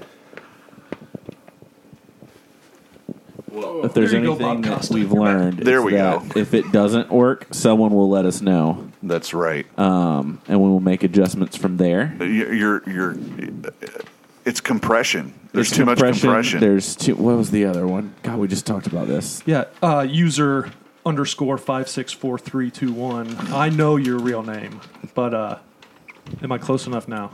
Let me know. The no, I think the fly tithing conversation for a show note that I thought was going to be a five minute highlight has turned into something excellent. yeah, I agree. Um, in the we'll call it the Church of the Double Wide. there, there you go. I Which, I like- if you, uh, not to interrupt, but No, I'm go going ahead. to. Um, if you're an attorney that happens to listen to uh, the podcast, uh, we are considering um, Tax exemption. a 501c3 status, um, specifically, really because of the uh, work that we're doing with Marine Discovery Center. Um, but uh, we're, we're considering making it more of a ministry um, with with Brother Ben being the uh, the friar of the uh, yes, Church of the Double Wide. So uh, reach out to us if you can help us with that paperwork of getting that 501c3 yes, status and we we are serious about that. and you know when and if that happens then uh, as just a lay person listener of Mm-hmm. the show if you see us in public please refer to us as captain in Yes. the future Yes. so anyway moving along Um, I like to Joel think of it a little bit as like a mega church where you keep a little bit of a role of like you know who your top givers are, you know who your eh, they show up, but they're not they It's don't not really the Catholic partake. Church, Ben. No, no, no, I know, but the concept of fly tithing, we're a little remiss if we don't talk about the giant ass box of flies that Space Welder sent. Right. That was the a very generous fly. Oh yeah. that has been used, I think, by everyone around the table at this point. Mm-hmm. Maybe not you because you don't go to South Carolina, but like we've all fished those flies. I think We- you've got the box now, don't you? no. I no no. You've always had the box. I don't have the box anymore. Oh, you have the box, my friend. You've got the box.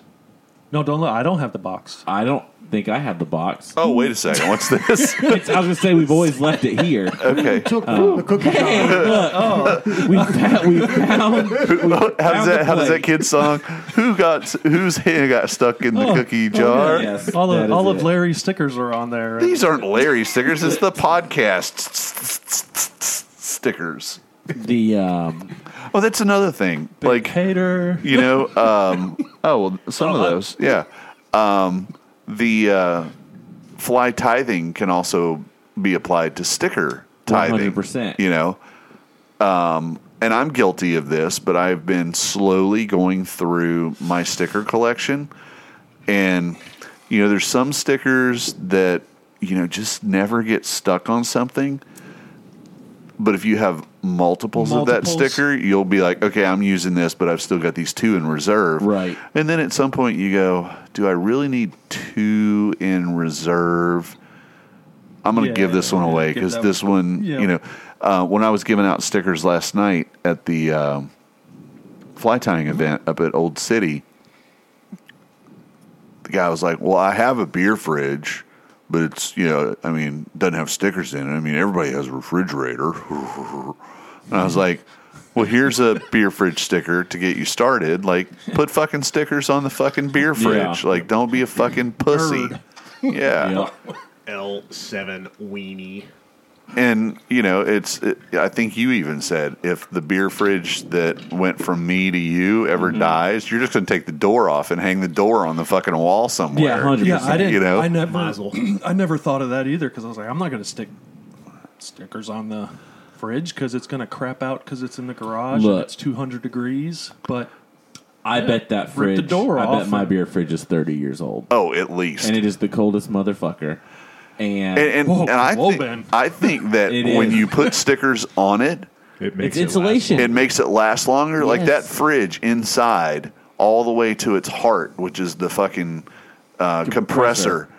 It like fucking rolls its shoulders back, throws its chest out, and says, "My job is to chill beer, motherfucker. Yes. and I will never die because I have a job to do now." You know, exactly. you know what it is. a deep seated purpose. It's that tatted up old bartender. Yes. He's been doing it forever. That's exactly right. oh, Stickers Casey, are just like just Oh. tats.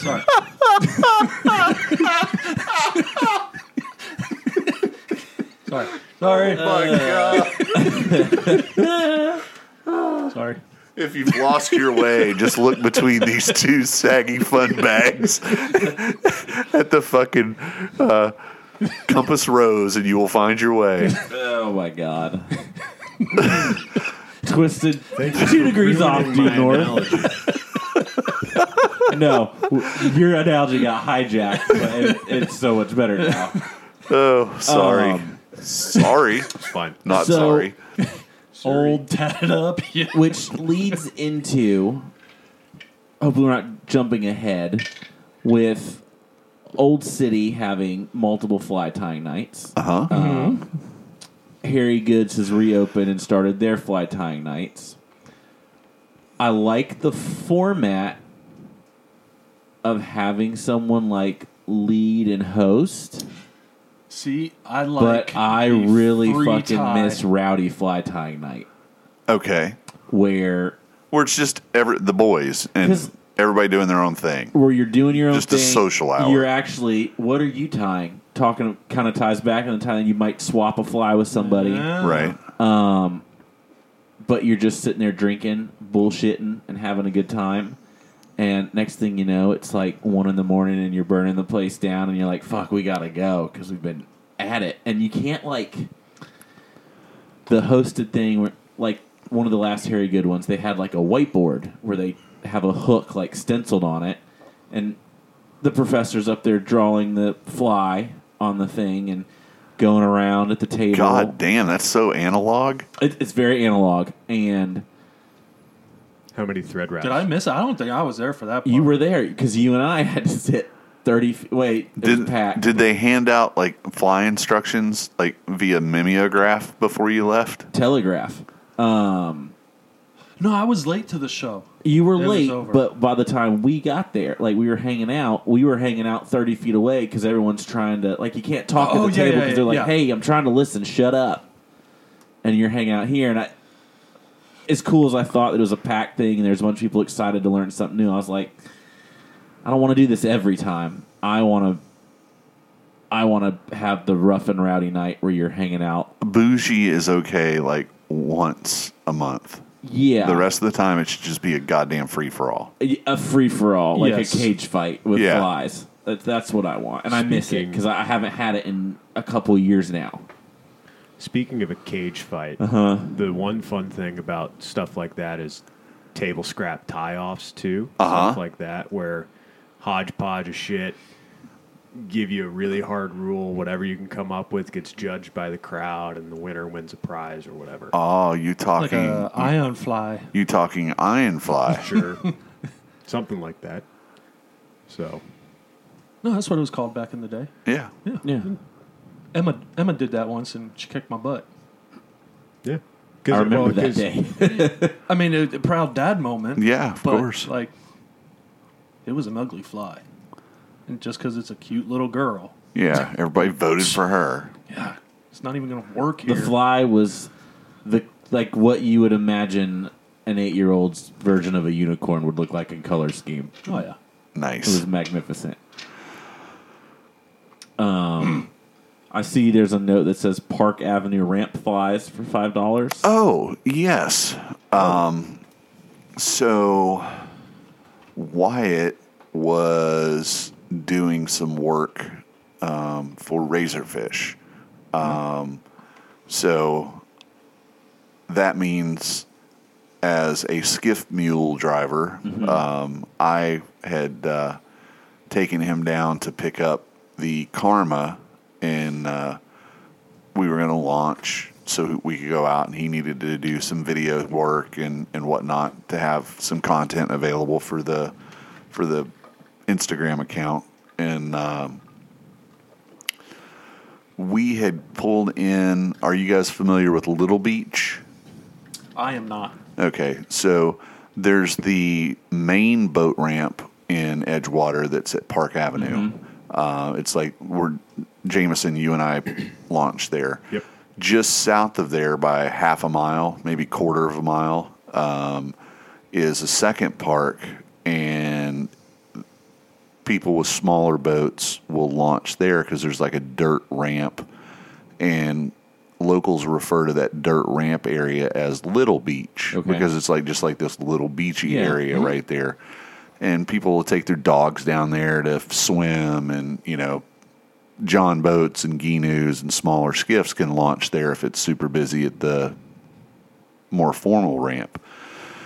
So it was like a weekday, um, but it was still during Like winter break, Yeah. Christmas break. It was like towards the end of it, like one of the last few days, and uh, we were like, "Oh, let's just let's just launch at Little Beach." And we cruised down there, and damned if every parking spot for a, a you know vehicle and trailer was taken. So we had just driven through and like basically had just done the loop and were resigned to the fact that we were going to have to go up and you know do the the big ramp, which was there was parking there, but it was busy, you know, so we were going to have to wait in line and all that stupid shit. Um, as we were coming around, I had paused, looked left, looked right, looked left to make sure it was clear to pull out, and something catches my eye back to the right, and it's like this guy waving his arms. He's got a fly rod in his right hand, and he's like waving the fly rod in the air, like flagging me down. And I'm like, I stop and, and like, I kind of like did the point to yourself, like with the furrowed brow, like, you talking to me? Right. And he's like, yeah, yeah, yeah. And he starts running over. And I roll the window down. He's like, hey, man, do you fly fish? Yeah, I've got the rod rack. Yeah. And like, I was "Nope." like, uh, yeah, as a matter of fact, I do. And it looks like you do too. And uh, he's like, yeah, man, I just started getting into it. He's like, uh, we're, we're headed out right now, but uh, man, this fucking fly that I've got on here, it's uh, it's it's not been uh, that great. I'm just wondering, do you have do you have any flies? I, I'd love to buy a couple of flies from you. And I was like, I'm sure I've got some flies in here, but I don't sell flies, but I'll give you a couple Yeah. of flies. Yeah. Um, he's like, no, no, no, no, no, man. I insist. I insist. I, I'm going to buy them from you. Um, I was like, whatever. You're not buying flies, but hold on. so I like get out, open the back door, start digging around in the back of the Jeep. And sure enough, I find a fly box. And I'm like, are you snook fishing, red fishing? What do you, what, what's the plan today, brother? He's like, probably redfish. Um, you know, that's probably what I, I really want to go after. I was like, all right, cool. So I opened the box. I'm like, this crab would be great for that. And I put it in his in his hand, and I said, you might run into some snook up here. He's like, yeah, I've been seeing some snook. I said, take this bait fish pattern too. So you know, you're, you're ready. You know, either way. And he had a five dollar bill the whole time, like crumpled up in his hand. And he was like, "Man, I really appreciate it, dude. That's fucking awesome. Thank you so much." And uh, he tries to hand it to me, and I like fucking smacked his hand like with the back of my hand. I was like, "Get that fucking shit out of here!" And uh, I said, "They're yours. I'm happy to give them to Yeah. you." And uh, he goes, "No, man, I insist." And he fucking crumples it and throws it into the jeep and like fucking speed walks away. And I'm like, touche, motherfucker. So I get in the Jeep and I pick it up off the fucking seat so I can sit down and I fucking throw it at Wyatt. And I said, You just sold two flies. He goes, Those weren't my flies. I was like, Well, I wasn't taking money from the dude. Yeah. Fucking do it, whatever. And uh, as we're pulling out, the guy like had stopped halfway back and he turns around, like motions to Wyatt. And uh, Wyatt rolls his window down and he goes, Is that your dad? And Wyatt's like, Yeah. And he's like, You got a cool dad, man. You got a cool dad. I was like, You listen to that, man. He knows what he's fucking talking about. And so then we drove up to the other ramp. We went out and did what we had to do for, for Wyatt's work. And uh, yeah, it was just a cool, like, fucking moment where somebody's like, Hey, holy shit! There's my fucking you know phone a friend opportunity. Yeah. that guy, that that guy's gonna have some flies in that fucking truck. oh yeah. And the fly that he had on his rig was like a, a fucking huge like bass popper. Yeah. And you know, could he have caught a redfish with it? Yeah. maybe. Um, would he got in a snook with it? Yeah, probably not, but maybe. But you know, I gave him stuff that was a little bit higher probability. Right. You know, I think it was like probably some C or D level flies that uh, Jameson had given me a while back. There you go. I don't give flies. Oh, He hoards them. Yeah.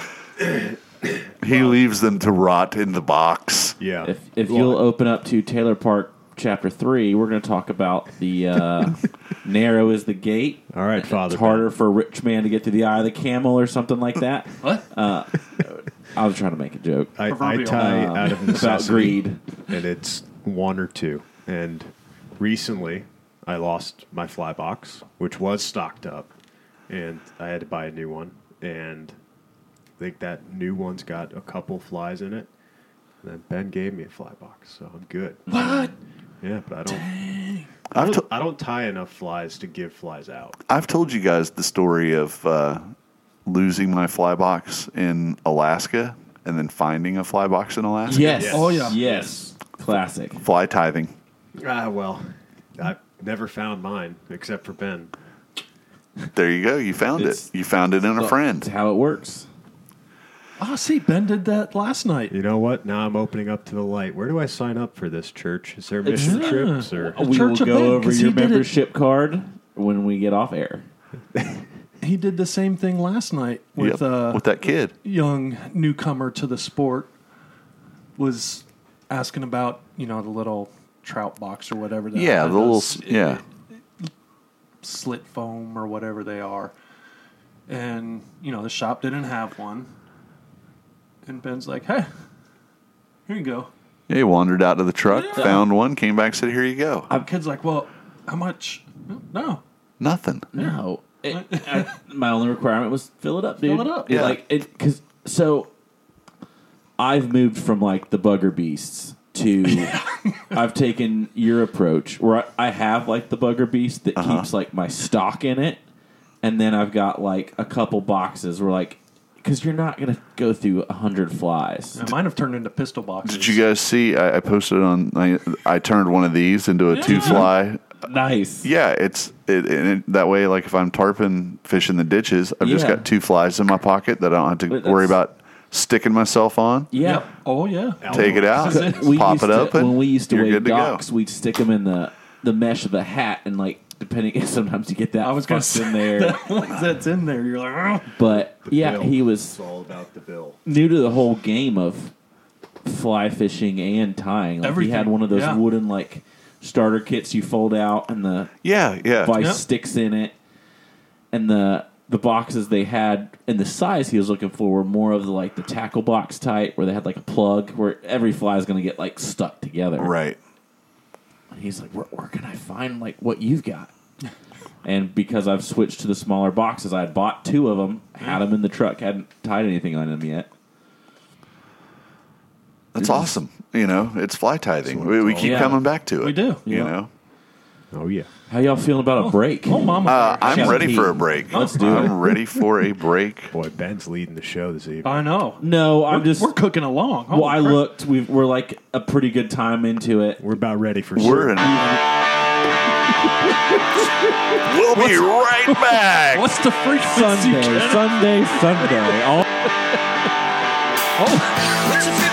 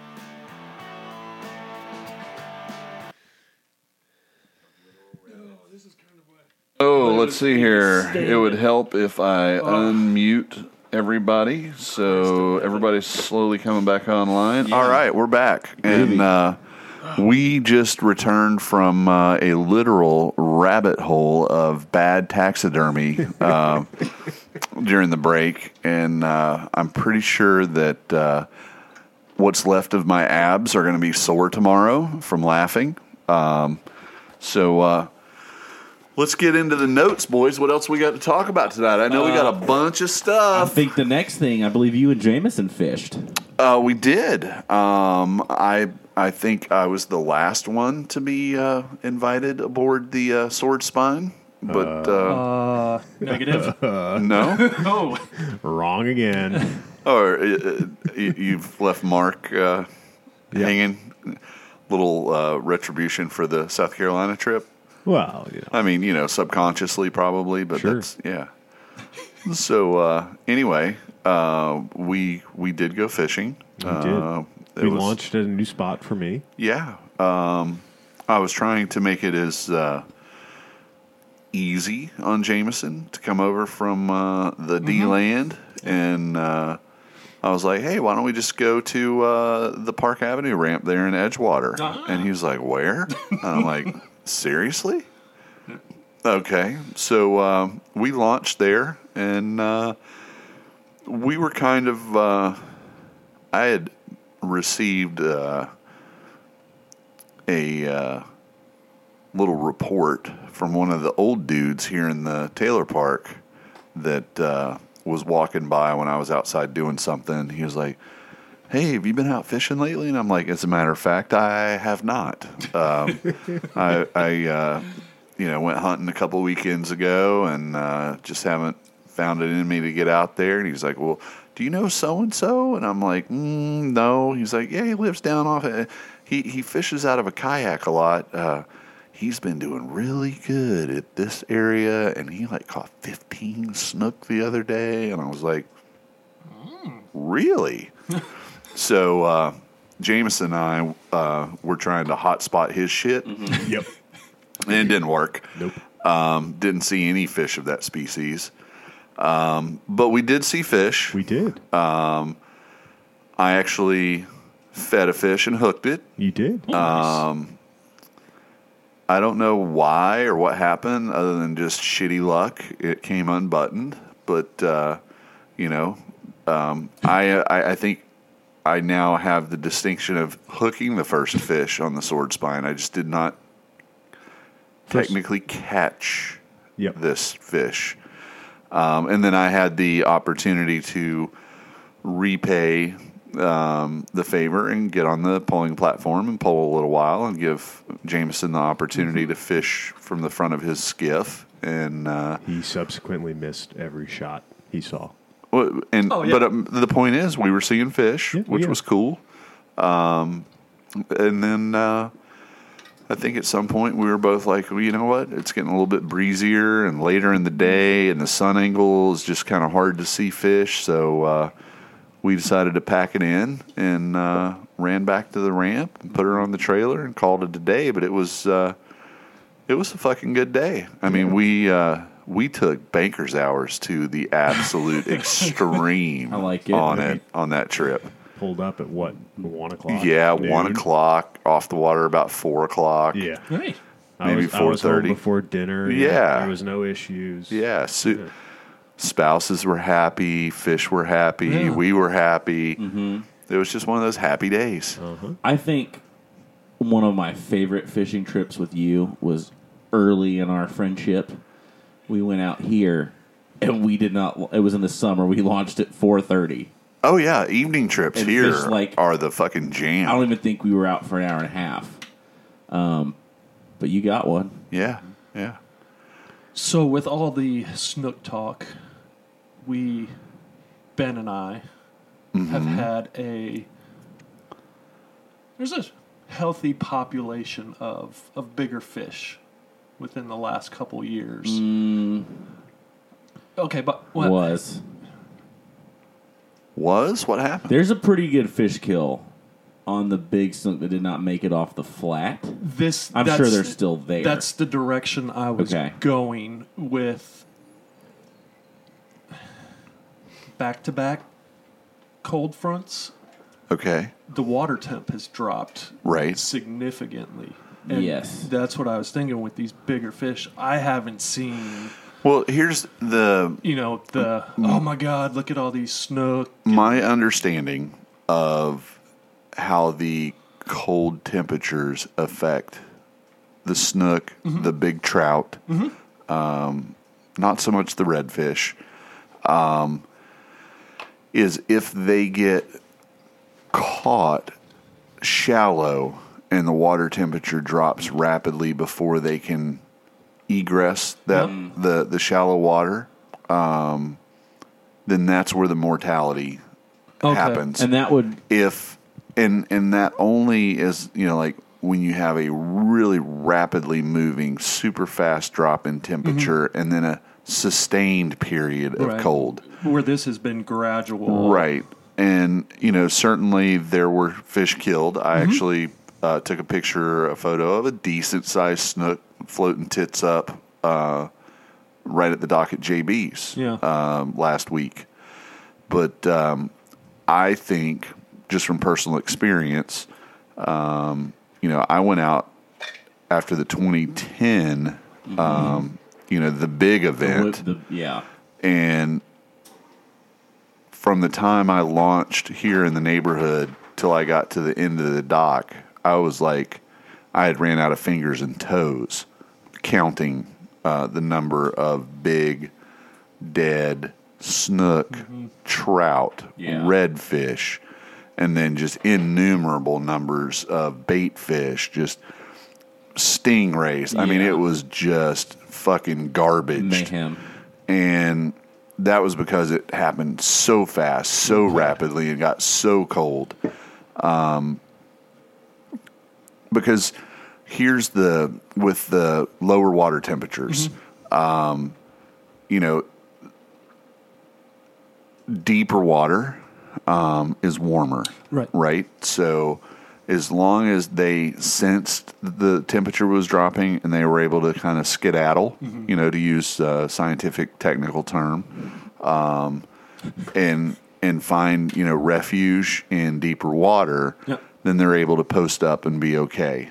Um, you know, the water temperature has for sure gotten a lot chillier. Um, the other day I was walking Tiller and we cruised through the marina in New Smyrna and the dude was working and he he saw me and came out and we shot the shit for 15 20 minutes and he pointed out and showed me fucking stacked like cordwood cookie cutter 25 pound tarpon underneath the docks in the marina. Well, the marina's deep water, Deep water. protected, and it's a warmer spot. You got the seawall that warms things up, and uh, you know those are our on the larger size of our juvenile resident fish. So, like when I saw that, I was like, you know what? If those dudes made it, Yeah. then you know the bigger snook probably made it. Um, you know, did the dumber ones get caught on the flats and get killed? sure. Yeah, but that just uh, Natural selection. Yeah, natural selection. um, so you know, uh, it's like uh, Blair Wiggins. You know, the clams that made it through the cold snap that they're using for the clam restoration project, they call those super clams. It's because they're they were the ones that survived that cold, so they have the genetics that we see a value of being able to be cold tolerant, and hopefully by reseeding the known clam banks areas with those super clam uh, spawn, that uh, you know hopefully even if there is another cold event, it's going to be They'll be able populated to- by more cold resilient Right. clams, and we'll have our filter feeders in place to help with the uh, water quality. Yeah. So Which is in the new proposed Indian River Lagoon 2023 plan cool. as well.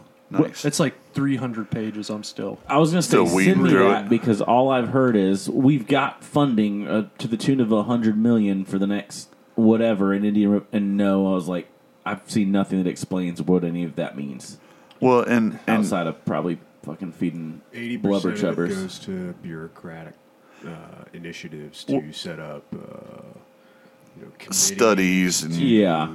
studies to study the study, Yeah. Yeah. and then you know, don't stumble, bumble, and get confused that when they brag about all the money that's coming to the Indian River Lagoon, Mm-hmm. um, it's still called the Indian River Lagoon in Stuart. Stuart. Yeah. and a lot of Yes. that money is probably going to get you know like for blue algae uh, abatement Right. and you know to, Yeah. like we're still the fucking red step uh, redheaded stepchild up here Yeah. hopefully i'm wrong i haven't looked at the document whatsoever Gonna get a couple more septic tanks out of that too. Which is part of the plan. which is where the money is you know and i've uh, uh, and and again i'm going to be like a broken fucking record removing septic tanks and switching to sewer is a good thing. I won't say that it's not, but that is a mitigation practice. Right. It's not a restoration practice. And Yeah. right now, we desperately need restoration. There, Yeah. in that section, I just glanced over it real quick. Um, there's a new initiative for a super filter septic upgrade where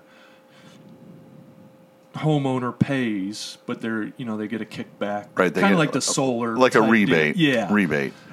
Um, I I saw um, there's a, a group out there that's got a uh, survey online that you can take, and you're invited to take it, um, even though you're not really who they want um, to take it.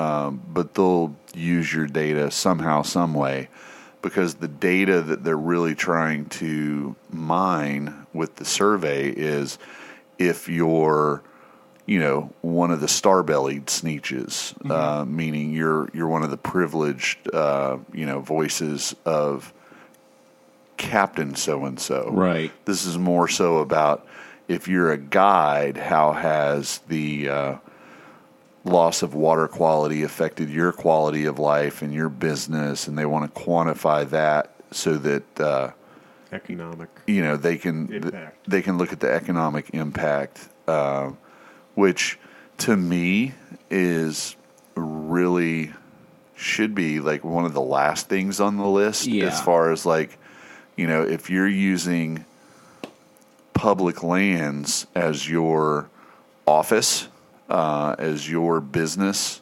venture then you know you're of a very very very very tiny minority like here in merritt island national wildlife refuge i think what there's 80 Yeah. folks that have the whether they're operating kayak tours, fishing charters, birding, like there's only 80 fucking like guide Yeah. permits. How many of us regular people on a daily, weekly basis, monthly, yearly basis utilize the lagoon? A tremendous number Yeah. more. So it's like, you know, well, how, how did that? What the? What was the economic impact of that? That's the greater economic impact. Right.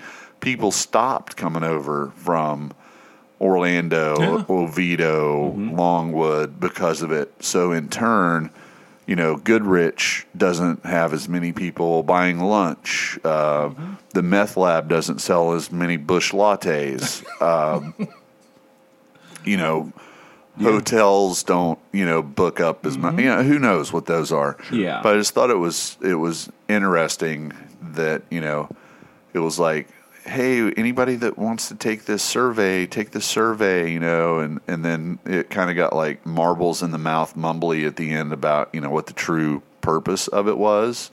And uh you know i can remember from eighth grade science class you know i'm no phd um, that the scientific method the scientific process um, you have to have uh, you know a hypothesis and then you set out to either prove or disprove your own hypothesis and you have to have, you know almost be like a referee. You have to be a neutral party Yeah.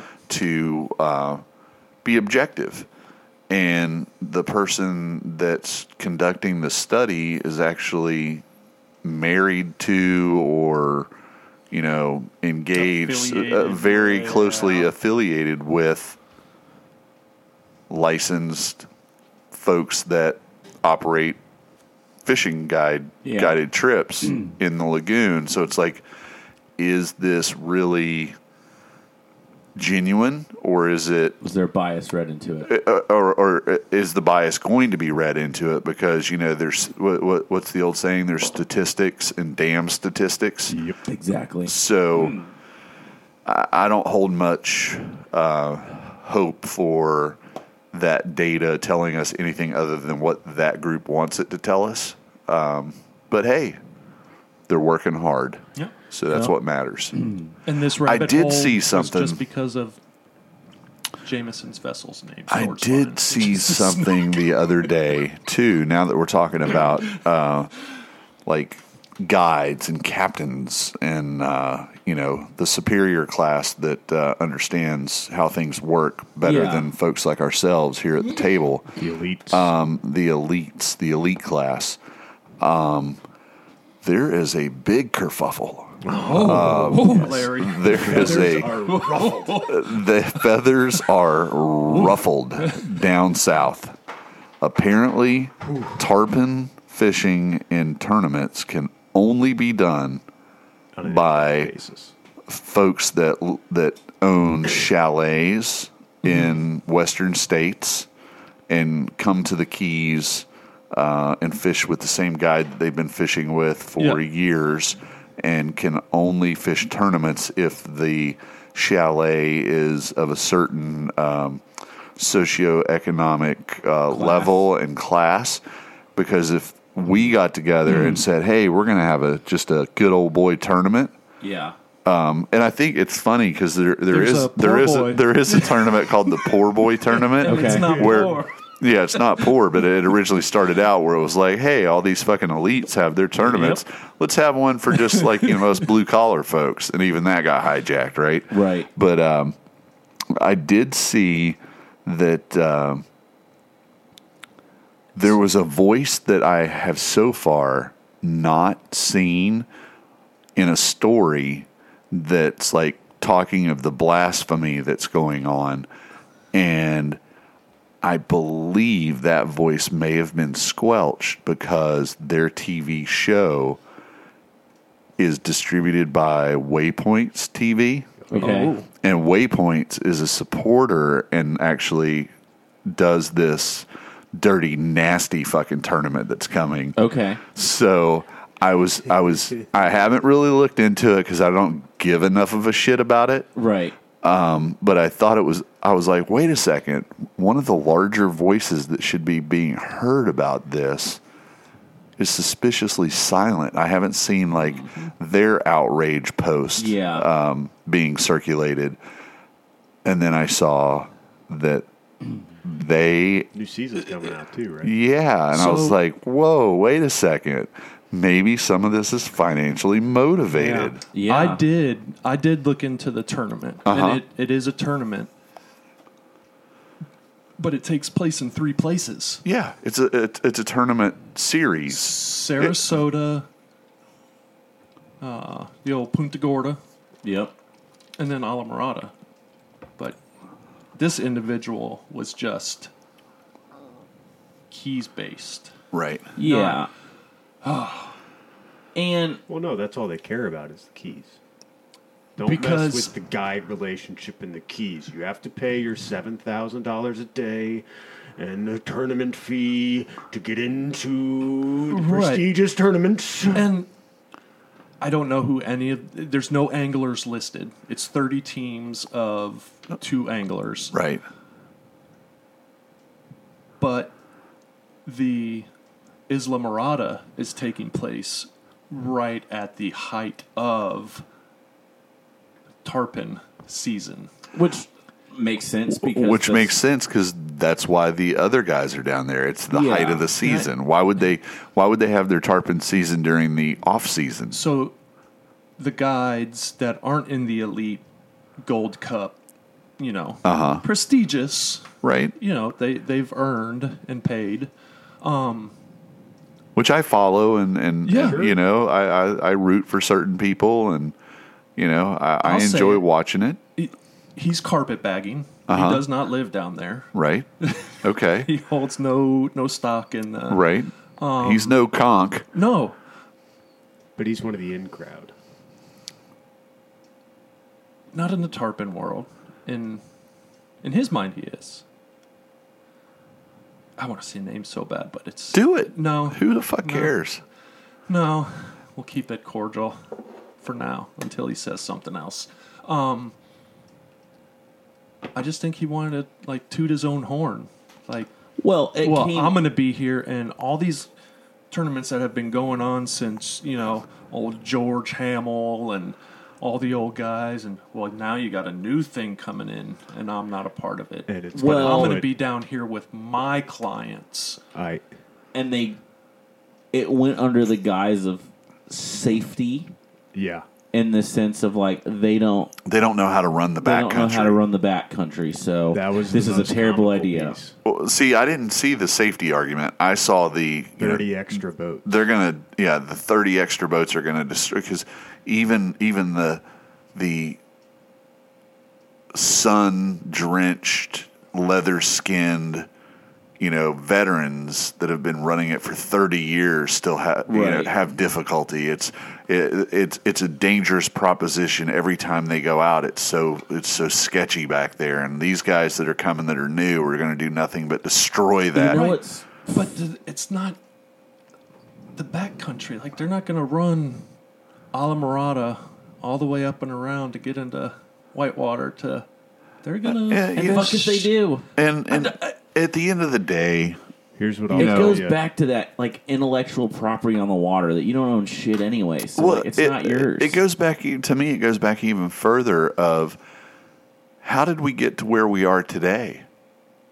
Hmm. All those guys have been down there for thirty years mm-hmm. doing it, and they didn't say shit. They didn't, you know, what did it sneak up on them? No, they didn't give a shit till it got to the point where it affected them financially. Right. And now suddenly it's like everybody in the future is not allowed down here. We only we can be here because we know and we care about this place.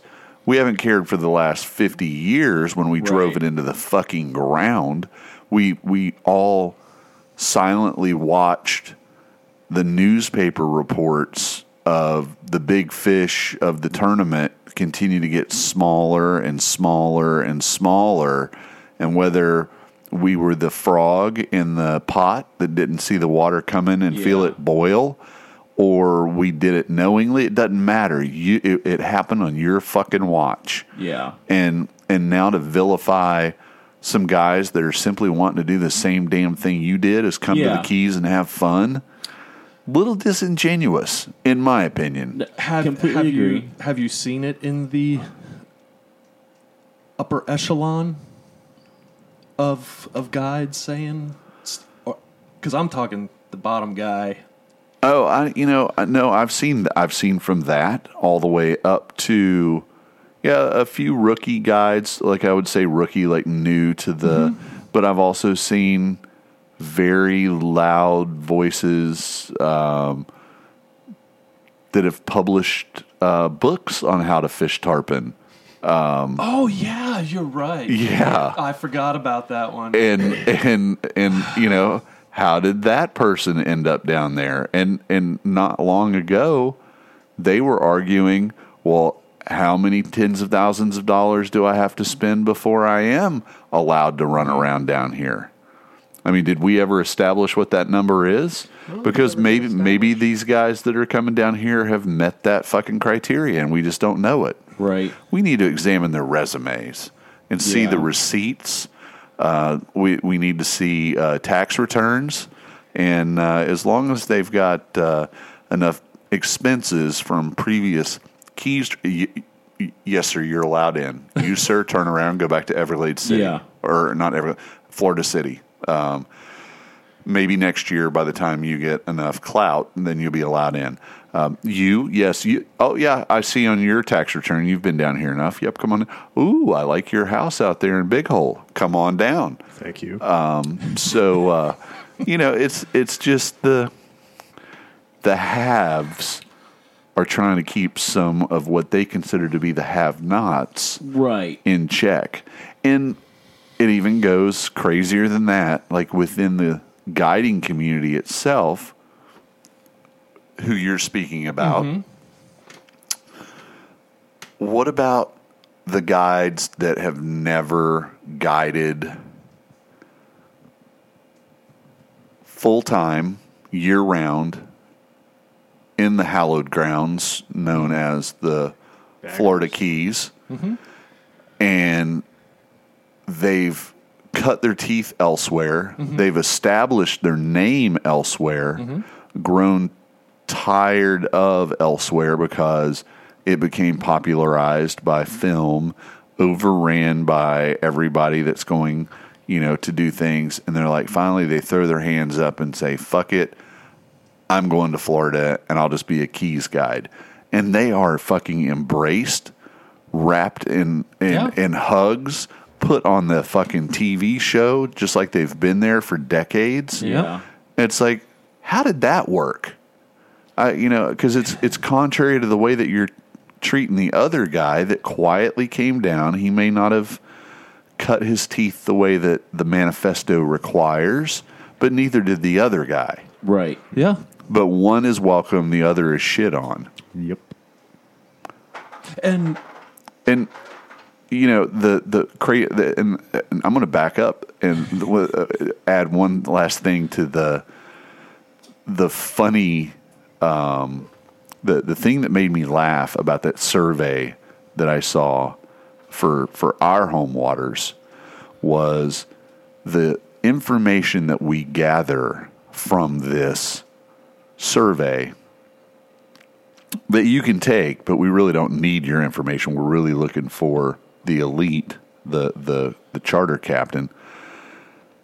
That information that we develop will be used so that the group of elites will be able to use this data to affect science based changes in water quality to improve the water quality, which sounds wonderful. I'm, I, if if they could fucking wave their magic uh, G Loomis rod and and make it all go away, I, I, I'm all for it. Last year, we're Team Hardy now. I'm all for it Raise your ath Well, to the but sky. but wave. but but I also recognize that here where we live, they can't get a fucking guide association Right. together started and and stick. uh, They all fucking hate each other. They all talk Oh, shit yeah, about each there's other. no- There's no like.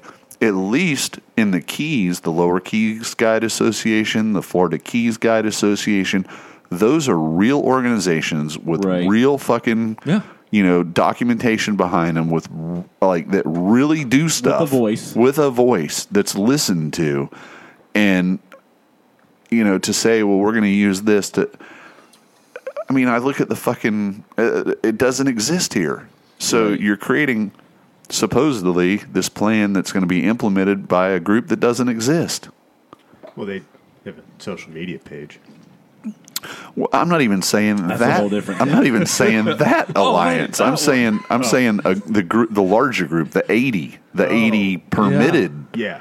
You know, Yeah. Yeah, the permitted, not, the not invited. not the ultra elite that are going to ride range over the 80. Got it. Okay. the one that you know came up here recently and hasn't been up here in like the past 120 days. That was a rerun.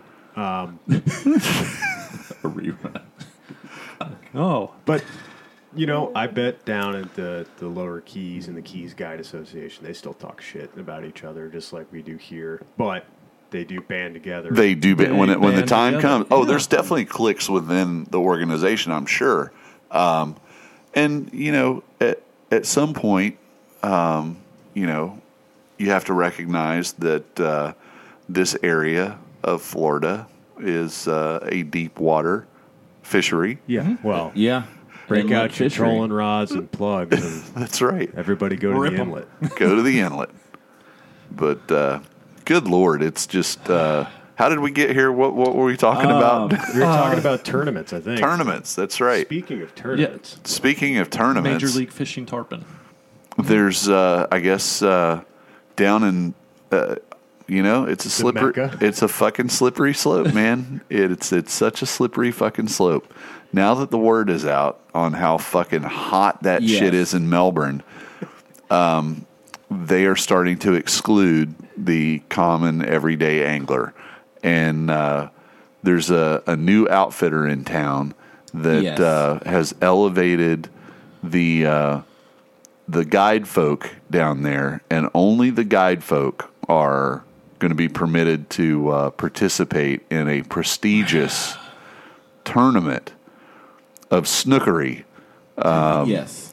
that uh, is sure. I mean, like, I I'm hoping that they'll sell tickets uh, to the weigh-in, like uh, you know the the Bassmaster, because uh, I'd like to be be there. there. I'd like to be there because uh, I mean I've heard that there's people that have expressed interest in going down there and displaying their angling acumen. Uh, you know, as far away as like a hundred miles away, because you know if you're going to field a tournament of you know thirty teams, um, you know you've got 28 teams outside of Melbourne that are going to have to show up.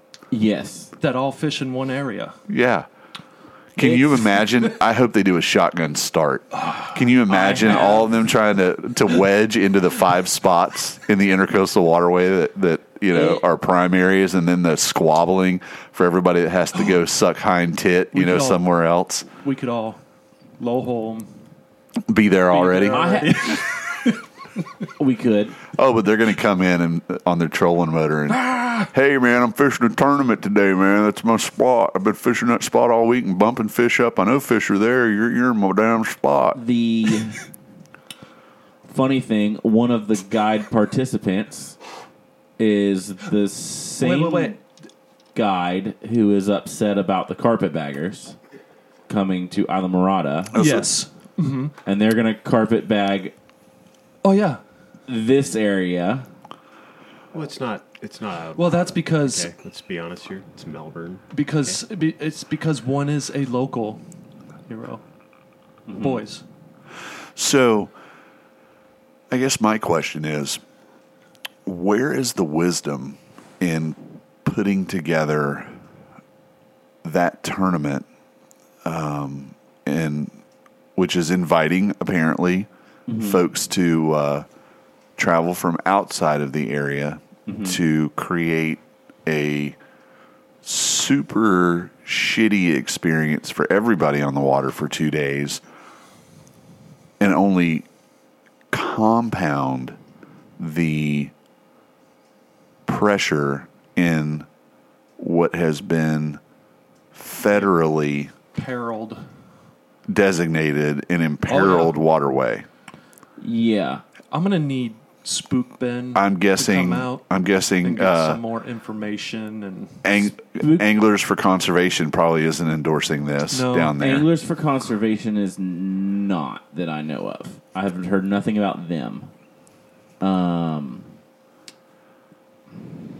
I just want to see the list of names so I can I can give you the the names I know of. Yeah, I know. I, I can Um, think of a I got. few. I'd probably have ten of the fifteen that have committed. Oh wow. oh, so we've got half the field now. Half the field is Is that Is boats that- or is that individuals? that is the captain portion. I don't know who all of them are. Who their anglers with, are. Who their Yeah. sport Sports is are. going to be. Yeah. Which has to be a guide. No, it does not. It does not. The, okay. The guide. That's where I was No, the- mistaken. no, no, no. The, The guide has. You have to have a guide. yeah. Um, what defines a guide? certified Coast Guard captain. Merchant Marine. License. One- License. Thank you. That's what I was looking for. Hundred ton. Do you have to have a six pack or? I, I think you just you got to be I got the same person who fudged their hours on their captain's log and got the stamp. That's what you got the little got one orange of those passport. passes when I was like thirteen. To they run a have boat. the they have the count? red book. The red book. They have the merchant marine um, credential So and TWIC card. yes, not the not the twink card, which is similar but different. Um, and they're certified in CPR. Are there are there Correct. boundaries? Like I don't can't- believe so. go past Pineda and you can't go I, I don't know the answer to that. south I, Sailfish well, Flat. I hope that there are no boundaries I, because I want to believe I was told no boundaries. if if there are boundaries and I were an elite guide that had entered that tournament, I would preemptively live well fish. no, I would preemptively lodge a formal complaint mm-hmm. that I did not pay $105,000 for my Chittum to be restricted to not be able to run at 70 Open miles an hour up. all the way back home to fish for snook and run all the way back up there just in time for weigh in to be able to say, "See, Well, I told you I was a bad think- bad mamma I think jamma." one of them's doing it in a yellowfin. okay, um, Deep water fishery. uh huh. It is spin and fly. Oh, it's There- both. well, it's, Are there two divisions? categories- two divisions. It's not. Do you have to declare your division, or you can like so. switch back and Switch forth? back and forth. I don't. I It's don't know the answer. 2023. You can switch as much as you want. Whatever you identify as, you In the morning, I was identifying as a fly angler. In the afternoon, Which because got it got hard. windy, I started identifying as a conventional angler. Which happens at the RCI tournament every year. Oh yeah. What Did they did I submit that photo of that snook that I caught on the mullet inadvertently as By- a fly caught fish? By, Right. Oopsie. yeah, by two of the same individuals. One who's complaining about the keys. Yes. Yeah. It, it all comes full circle. It's it's, like It's- the It's Illuminati. maniacal, isn't it? It's they It's need to just- add a manatee oh those category. The- some they're leaf- feeding So- another fifty tons of But lettuce. if They're you back. look on the opening post, and I mentioned, I said, It'd be like kids fishing a stock "Do you pond. think this helps build the community you're trying to build?" no, And I said, because I see someone commenting on your post, like, "What about us that don't have a guide, that just want to come fish your tournament?" It A, there was no response to that question. B, I don't know if you'd say off the record or on the record. I was like, well, we're going to have another tournament for that's Okay. open to the public. I am not a meme guy, right? Correct. I'm very. I, I, I'm yeah, not. I'm not big, on the record I'm- multiple times. I'm not really big into memes, but suddenly a meme Mm-hmm. just popped into my head, and it would be just a regular sport holding his fly rod, Mm-hmm. and under it it says, "Well, what about us?" We don't have a guide. Are we welcome too? Question mark. And on the other half of the meme is an angler on a very expensive, let- let's say like a Maverick, yeah. and I'm wearing a Harry Goode's hat, mm-hmm.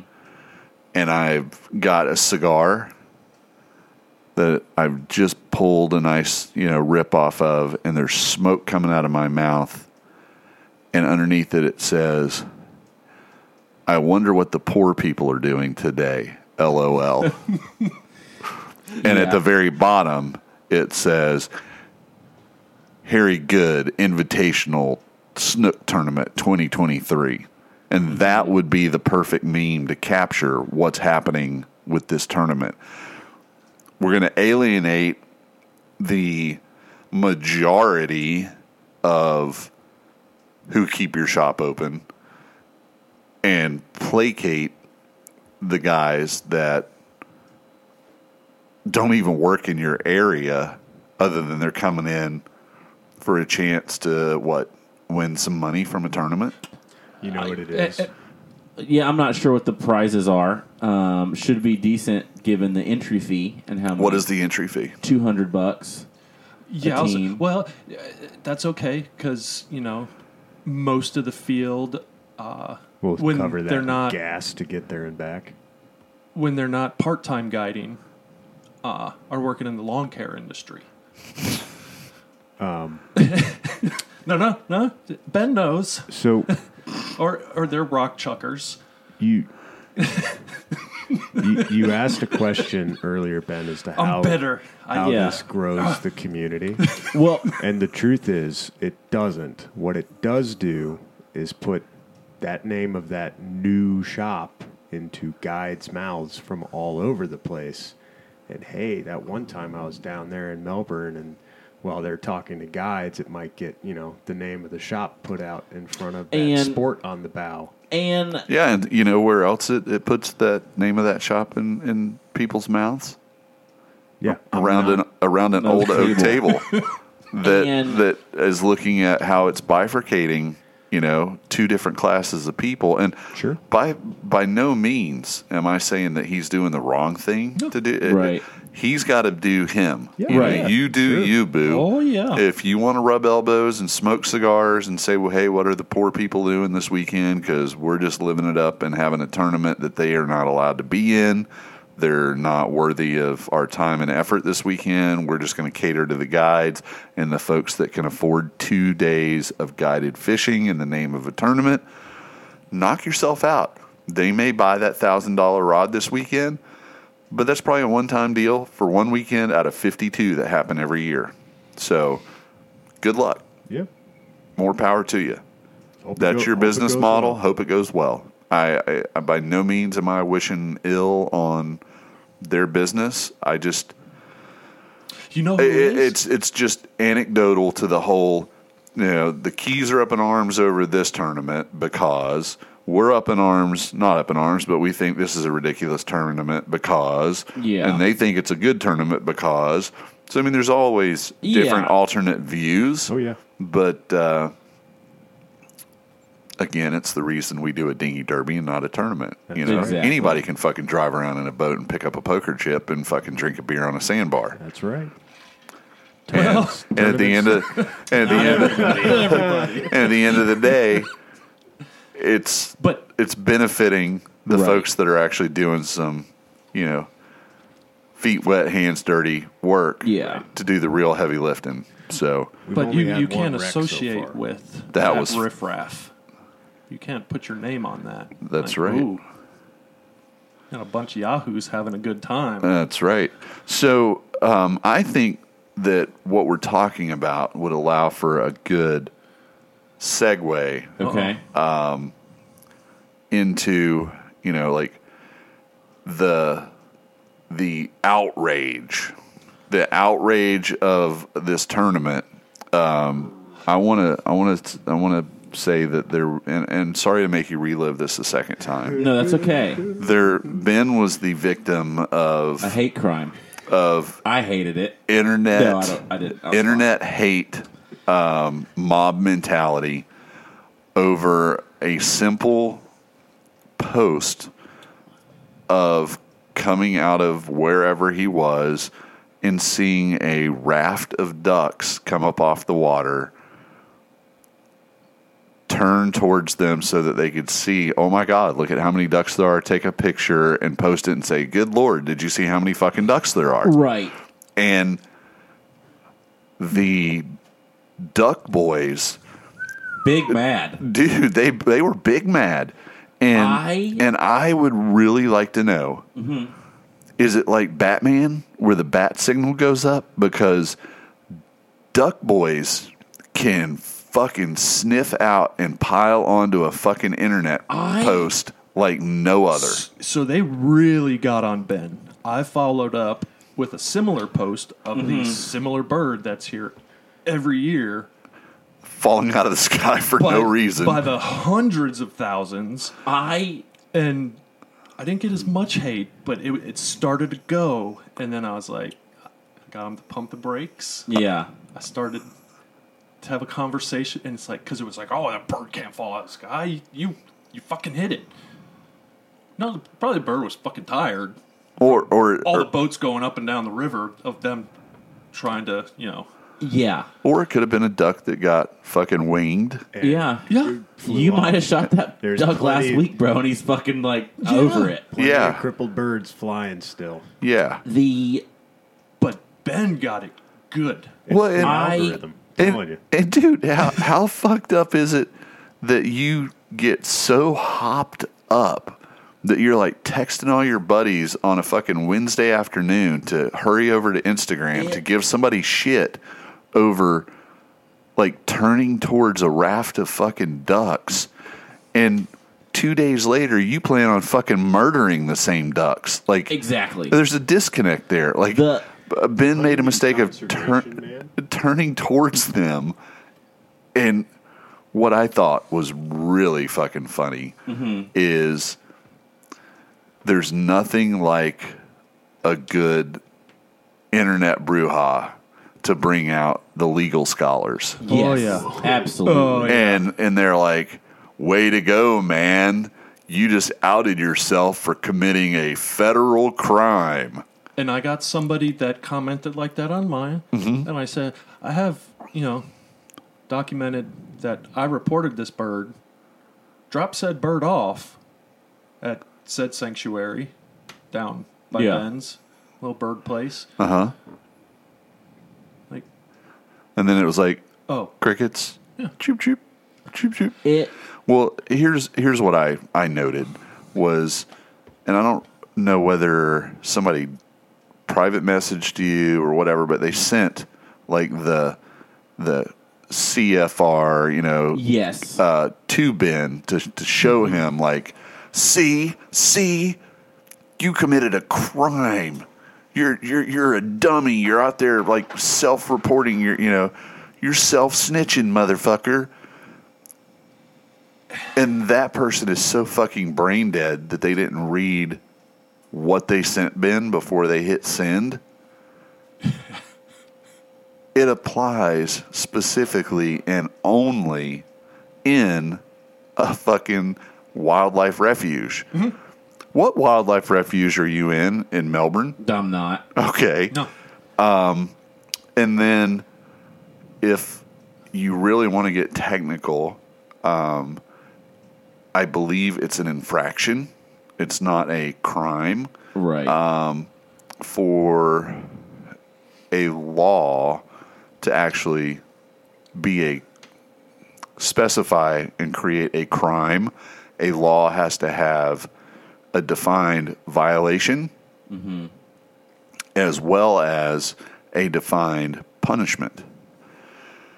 Um, if you read that document that they sent you, it was like at the discretion of the superintendent, you know, this could happen, that could happen. That that would get thrown out of court Yeah. as unconstitutional as far as being like something that could be enforced Mm-hmm. because it has to be in black and white. If you do this, it's a misdemeanor and it's punishable by this. If you do that, it's a misdemeanor too, punishable by this. You know, um, you know, for years and years, uh, the example in Florida, and I, I'm shifting from federal law to state Sure. law here. Um, if you went to a club, um, like in downtown Orlando, um, there used to be like bathroom attendants. Um, and one of the things that they would always have uh, you could buy, just like buy the single, is like a clove cigarette. And if you've ever smoked a clove cigarette, they're delicious. They're delicious. right? You know, Yeah. and uh, clove cigarettes, people would always be like, "Oh man, clove cigarettes are awesome," but they're illegal in Florida.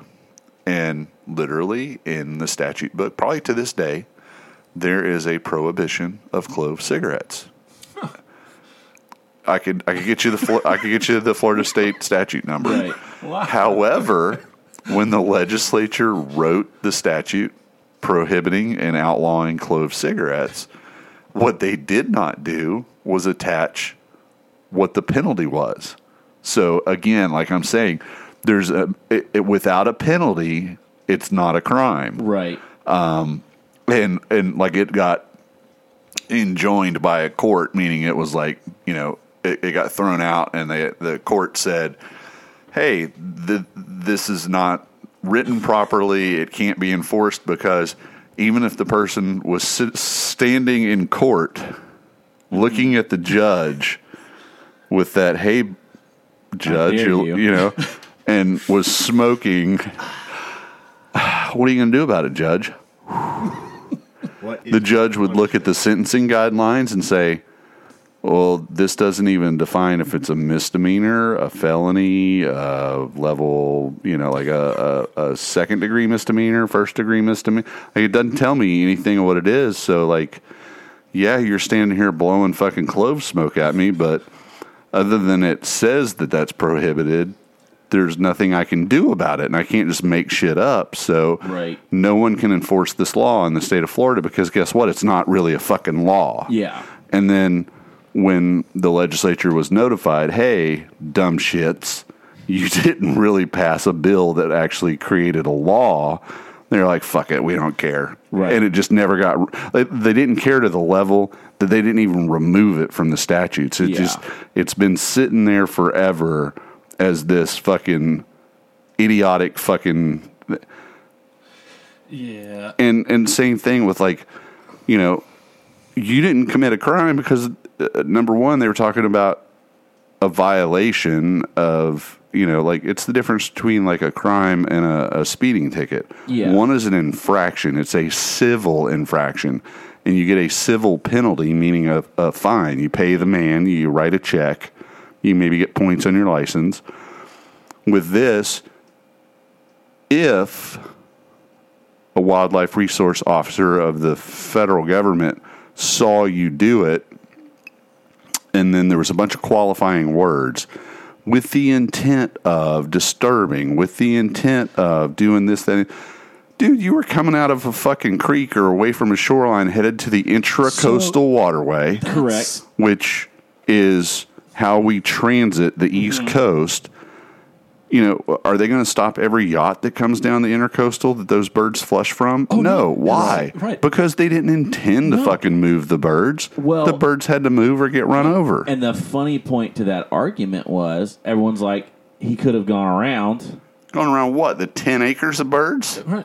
And then someone's like, yeah, they're like, well, what about when you're running a creek and you flush? And they're like, well, you can't get around them. You just got to flush them.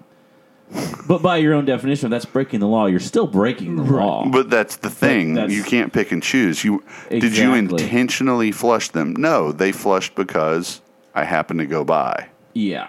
Not I'm out there. Like if you were out there running around in circles endlessly all day going woohoo. Yeah. Yeah, you're intentionally out there Right. flushing them with the intent probably to, you know, fuck with them. But again, which I've seen done in duck boats, by the way. Oh, yeah. according to according to the the document that you were given to show you how you had Yes. self snitched on a federal crime, you weren't in an area where it would apply because that was a a policy and a uh, that was written for a specific Right. area within a, a refuge. I got in trouble for for landing a, a float plane here in Mosquito Lagoon. Yeah. No, no. But if I had landed a hundred yards west of where I landed, Yeah. I would have been outside of their jurisdiction, and they couldn't have said a thing to me. And you know, I mean, it's like Yeah. you know, location matters. Mm-hmm. So, yep. and and again, like that, they were like, just don't do it again. Like somebody, somebody like fucking some fun killer saw you do it and Yeah. called us. Like we don't give a shit, And but I because think- they called, we have to say something. You know, it's like ridiculous. It's pretty cool, like you said, to see the 10 acres that just came alive because a manatee farted and a bubble touched its foot. And, Yeah. you know, well, and then it was there's a 100,000 Like, teal in the air. this one starts lifting, and I was like, Yeah. "Oh my god, I've never seen this before in my life." Right. Like this, I. It was an incalculable estimation of how many oh, fucking God. birds Yeah, there it were, is. right, right. Yeah, and If you catch them in the morning, you can hear them, and it sounds like rain coming in. yeah. dude, the fucking temperature dropped. Like when they're Yeah. Yeah, they covered 10 the feet sun. up. Right. Yeah, and like where we were fishing and coming out of, there's a sandbar that runs right out to the intercoastal. Don't feel like you have to justify I, yourself. I'm not, but I'm just saying. So you have to go straight or south. Mm-hmm. We were trying to go north, so they were lifting. So you're like, "Fuck it, let's go." And then this group doesn't take off as fast, and next thing you know, you're like, you're you're in them. Well, it was clear and evident. Like you slowed down and stopped. Like Yeah. you, you weren't trying to run it. Uh, Right. Yeah. I, I- again, And I don't care. I brought it up because I thought it was funny that if anybody sees stuff on the internet and decides to become a legal scholar Yeah. at that moment, just do your go go to the law library first, count Right. to ten, and, and, you know Exactly. think about it before you Yep. actually self own by you know claiming that you you've caught somebody doing a federal crime. Exactly. They're just butthurt. They've been hunting the same I- hole all year. They ain't seen shit. Well, you should have seen out And it was a- running his it dang fr- skiff with Yep. millions of birds. Should have seen me on the NASA Causeway with my net gun. Fired that son of a bitch up. Got about 12 of them. The uh, Twelve man limit.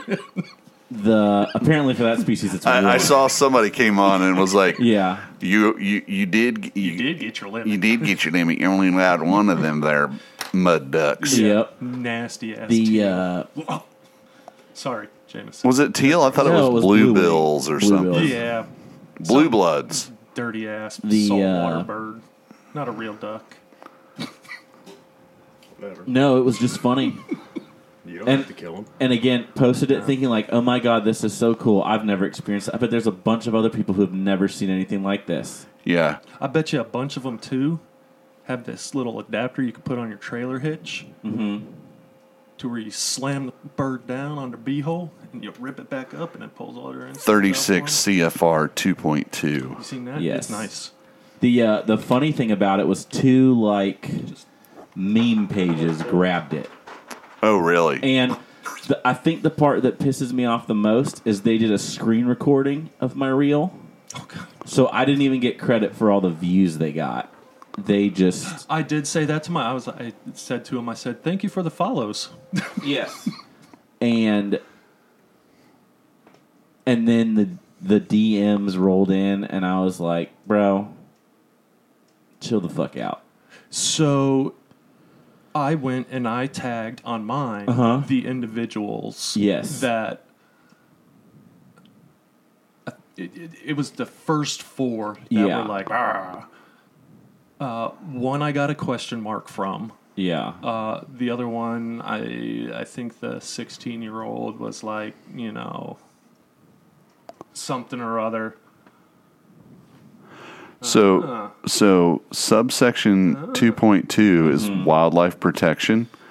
And uh, under A, the following are prohibited. Number one, the taking of wildlife except by authorized hunting and trapping activities conducted in accordance with paragraph B of this section, um, which is below. Number two, the feeding. Did you feed those ducks, Ben? No. Okay. Touching. Did you touch any of them? Nope. I wish I could have. Did you tease any of them? No. no jokes were told. What about molesting? Did you molest? Did any you of them? did you say boo? Did you try to frighten any of those ducks? No. Okay. Did you intentionally disturb any of them while they were nesting, breeding, or undertaking any other activities? Negative. All right. So, not only were we not in the proper place for this to apply, had you even been in the proper place for this to apply, Right. it would have been very hard for an officer to articulate probable cause of believing that you did any of that. So, great, Yep. great waste of uh, internet time and effort. Yes. But they memed you twice. Oh yeah. They didn't tag you in them. I was No, they confused. did. Pages. I just didn't share them. So they say they memed Ben, and poor Mark saw a maimed duck that they had maimed. Yeah. The memers and maimers, them duck hunters. yes. I did di- get the one kid Garrett to delete his account. He he went gone. I noticed that. He was like, "Oh shit, they shot back." No, he got serious real quick, and he said to me, and I'm not gonna read my response here, but he said, uh, "Not my fault. Your shitty parents didn't teach you to respect wildlife." Yeah. And then I got reported because of my response to him. because he was a young adult. Okay. I referenced his mother's actions. she should oh, have closed one and opened the other and swallowed. Oh god. Oh, And then that's where he kind of disappeared off the internet. Well, Don't you come at my friends, bro. mom! she's like, "What are you doing on the internet with adults? Get off. Don't you come at my friends. Delete your Instagram. Take that sticker off the back window of your truck." Kids these days. Yeah. It was some. I got a piece, so y'all keep going. Supposedly, on the way up to the shop yesterday, I passed Ben doing 120 with a cop behind him. All right. Um, well, I think tournaments and uh, duck Ducks. shenanigans, w- we're going to throw that to rest. Um, you know, I think that uh, We're haters. the some of the more recent um, huge fly fisherman videos Yeah. have actually been entertaining again, and I've been watching them.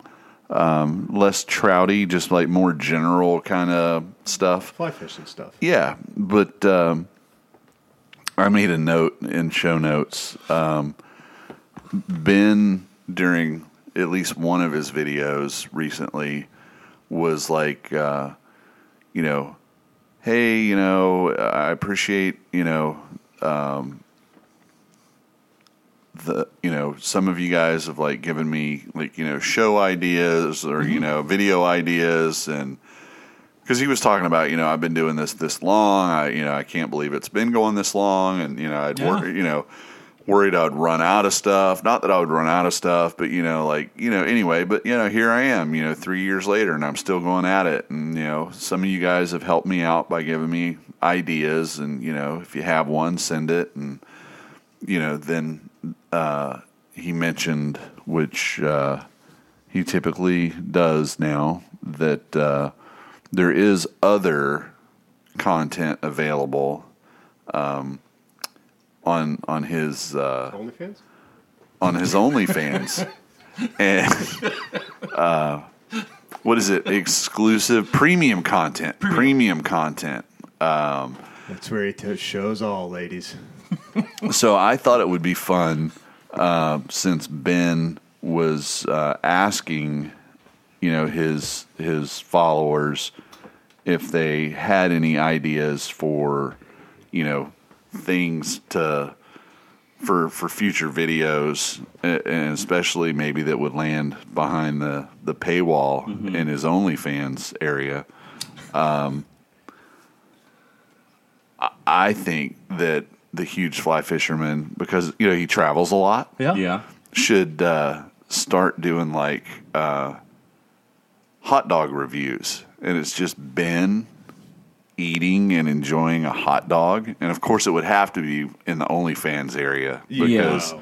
you know Ben eating hot dogs would be a little too risque for It's it's a YouTube. mildly scandalous for YouTube. yeah. Would we include like um, bratwurst? And I was gonna say, because he could go, you know- Oh, it, it- the larger the sausage, It's probably a- the better. The great state of Wisconsin. Cylindrical shape in a bun. And- criteria. Uh, well, I don't even know if that like because I mean if you if you limit it to you know like having to be on a bun, like what if he were visiting here in Oak Hill and we took him to the meth lab, say, mm-hmm. and they have the big jar of the pickled. Oh, hot mamas. That's fair. no, no, I thought they were called uh, little chubbies or or big chubbies I or think whatever. that's the pickle. there's there's a There's couple. yeah. Yeah, It- you know, it's You're like right. it's like dog pecker red sausage yeah. floating. Yes. You know, like I mean, I would actually, Delicious. I would actually consider buying premium content if it was, you know, Ben going to the meth lab and slurping. Down. slurping down like the the old pickled jarred sausage there with the uh, erection specialist cheering him on. Yeah. I mean, that would be sure. that would be content. Um, she was actually up there tonight when I stopped through. Oh, oh, Oh, fish and grits. Yes. He He got brave. He slapped it. It's still up. okay, it's still up on pump one. Uh, but uh, I didn't. I don't. I, I couldn't find any stickers in my Yeah. Jeep, which is fucking sacrilege. Um, would, I was thinking it about would get quite the collection again until Yeah, I- corporate or franchise yeah until they around yeah so we're we're putting the the word out um you know we're know, we're gonna fly the freak flag if you come through oak hill pump one needs a sticker stat any kind of fly fishing sticker let's try to cover that son of a bitch one more time Right. Because, Okay. oh, the $500 fine versus the hundred thousands of dollars I made In in, beer. gasoline and beer. yeah Yeah. Um, so it, uh, i think it'd be awesome if if that thing revitalized what else we got well, um speaking of stickers, I think I hear Uh-oh. the mail barge Oh. rounding the corner.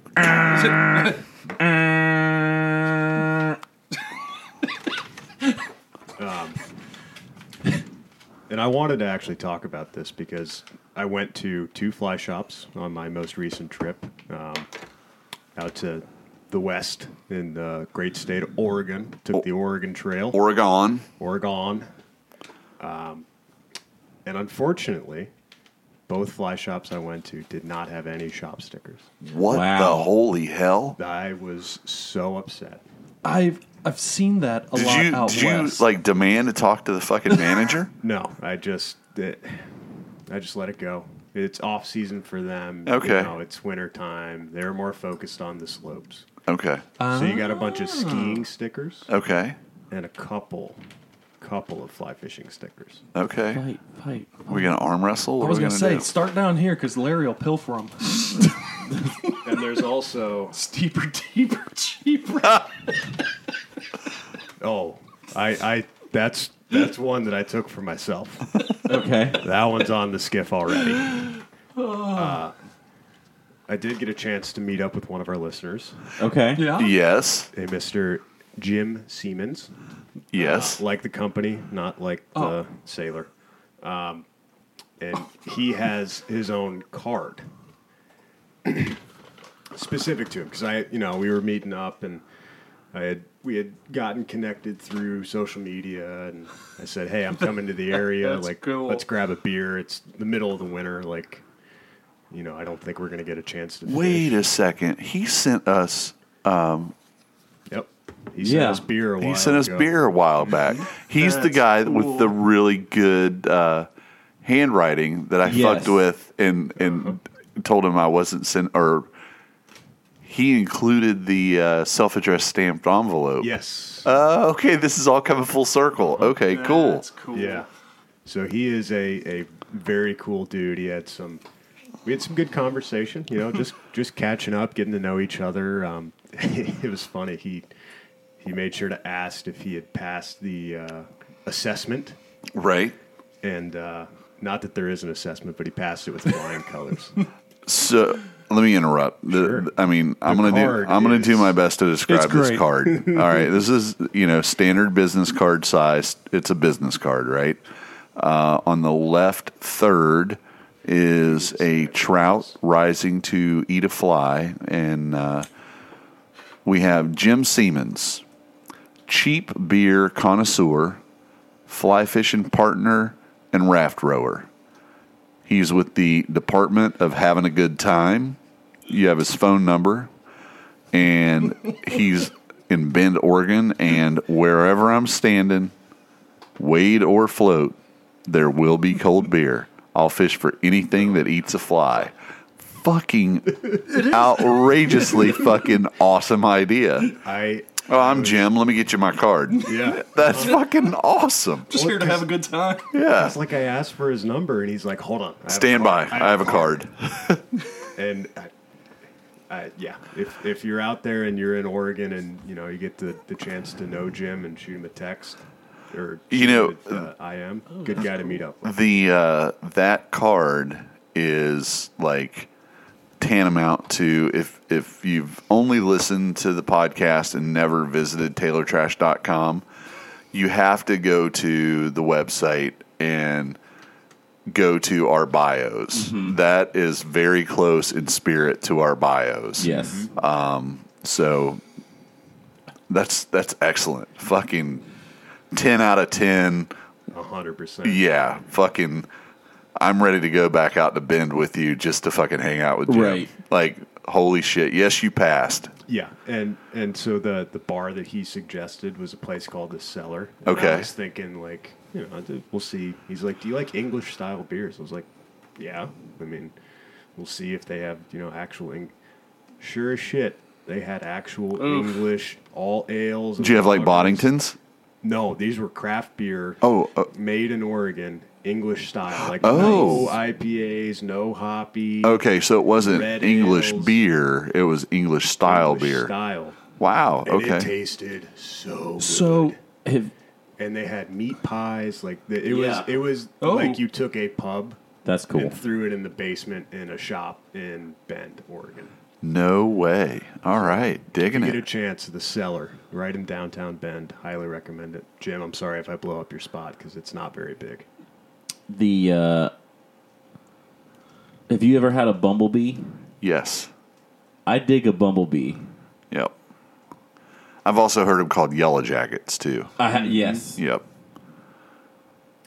Um, and I also Oh, that's cool. wanted to make note of the stickers, right? So, a number of places I tried to get stickers, and you know, some some were cooler than others. And the one weird thing was was I, I mean, I, I guess I'm just used to getting free stickers from the show. Right. Fucking a, some of these sticker prices are insane. Oh yeah. insane. Um, they're getting really like crazy prices, like almost Enrico Puglisi.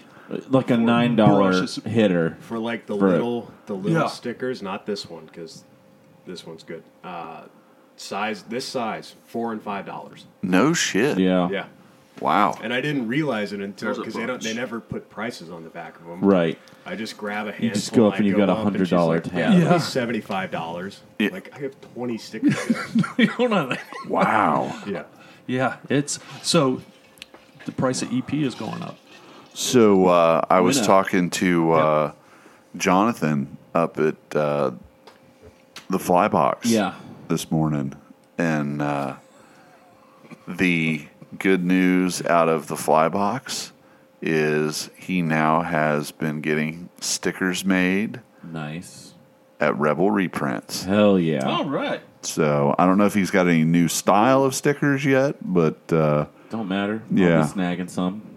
can't wait to see what he's got because Don't we know they're snag going to be them, high quality. Well, I'm gonna Pay pay for for them, Mark. And so the The little- Metulus. Is that how you say it? The Metulus? Metolius. Metolius. Yeah, I picked Blue- that one Blue for Emma, Trout Stream, by the way. but I'm like, I'm really digging the. Well, So this, I know for a fact one of our listeners knows what this is.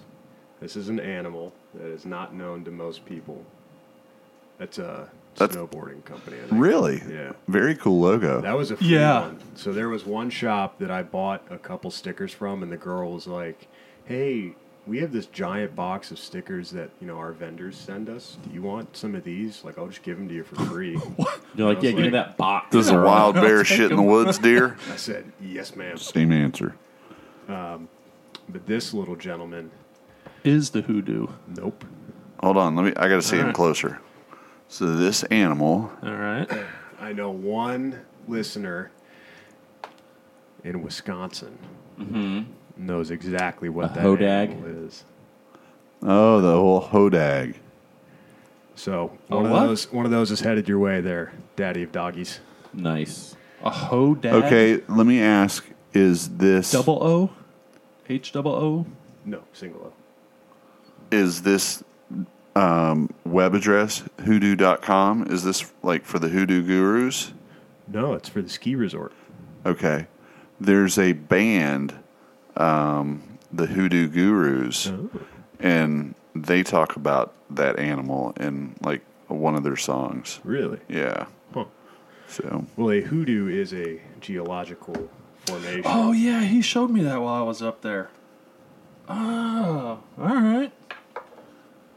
So it's the mountain I grew up skiing on. Is hoodoo. Nice. hoodoo. Who do you know that skis? Not very many Floridians. I'll tell you I that used to much. twin stick. Now I'm a snowboard guy. Shredding. Oh, that's cool. I'm gonna go up on the slopes with my wakeboard. I like that one. Same concept, I right? did Wyatt show you what I sent him the other day, Larry. Um, no, not that I'm aware of. I have procured it from my father. Yeah, Wisconsin. It has been hidden for quite some time. It is called a snow skate. Huh. And it is a fun little contraption that will try to murder you. a snow skate. Yeah, I've seen that. Oh wow. Okay. There's a skateboard with a ski on the bottom. How does that? work? Wow. You, you You have snowboard boots that have enough grip on the bottom, and you ride it. No, no, no, I mean, you like- just use it like a shit. There's no bindings. There's no boots. No, I know. You, just, like jump on it. yeah. Yeah, How does it not you carve like a. go into the snow and just like? It well, you hoping it's packed enough. Uh, I d- don't know a thing it's- about snow skiing. No, so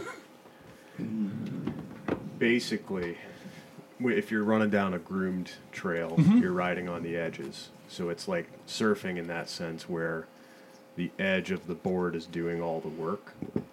And so it'd be the same thing for that. You just don't have the security like a normal snowboard of bindings to hold it to your feet. All right. So that's, that's actually closer to how snowboarding started. Started, Yeah, right. Yes. Because it was snow surfing originally. It was they, Okay. they looked like cut down surfboards. I remember probably 15 years ago, I tried to ride that and absolutely busted my ass. I'm a little more coordinated now. I'm not going to say I'm super coordinated, but I told Wyatt that if we get the snow, I'm going to try to use it.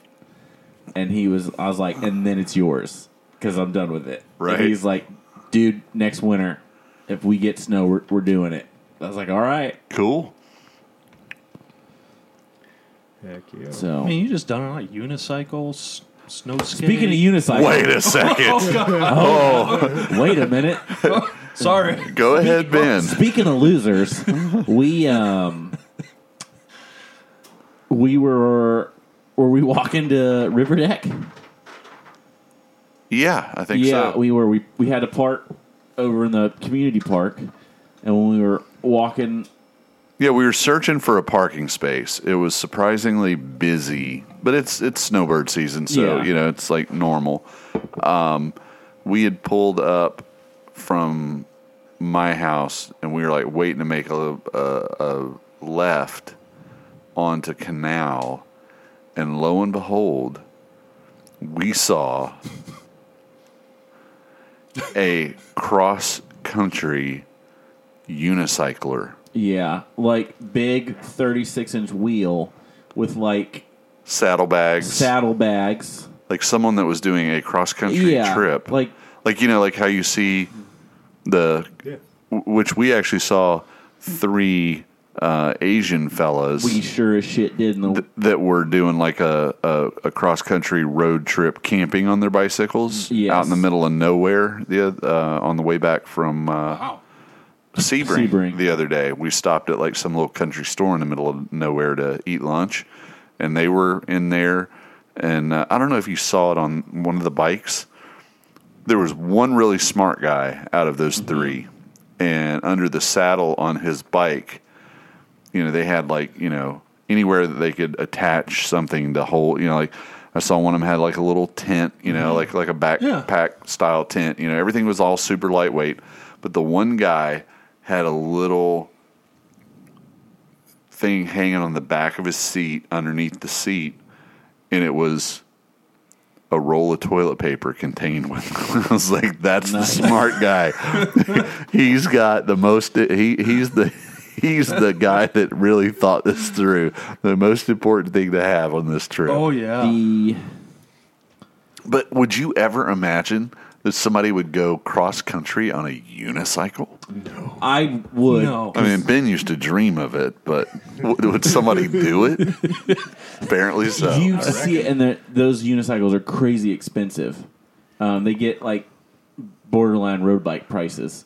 Um, about half for, price. for half. no, it's, you you would, one would think they actually make a geared one that you can shift into a second gear, so you're not doing a one to one ratio and your feet spinning like a madman. Is it got? Wait, is it? Does it have like? How do you shift it? I, I don't know. you I, have to do some. I was like never a rich suicide enough. shifter. exercise. I clinch.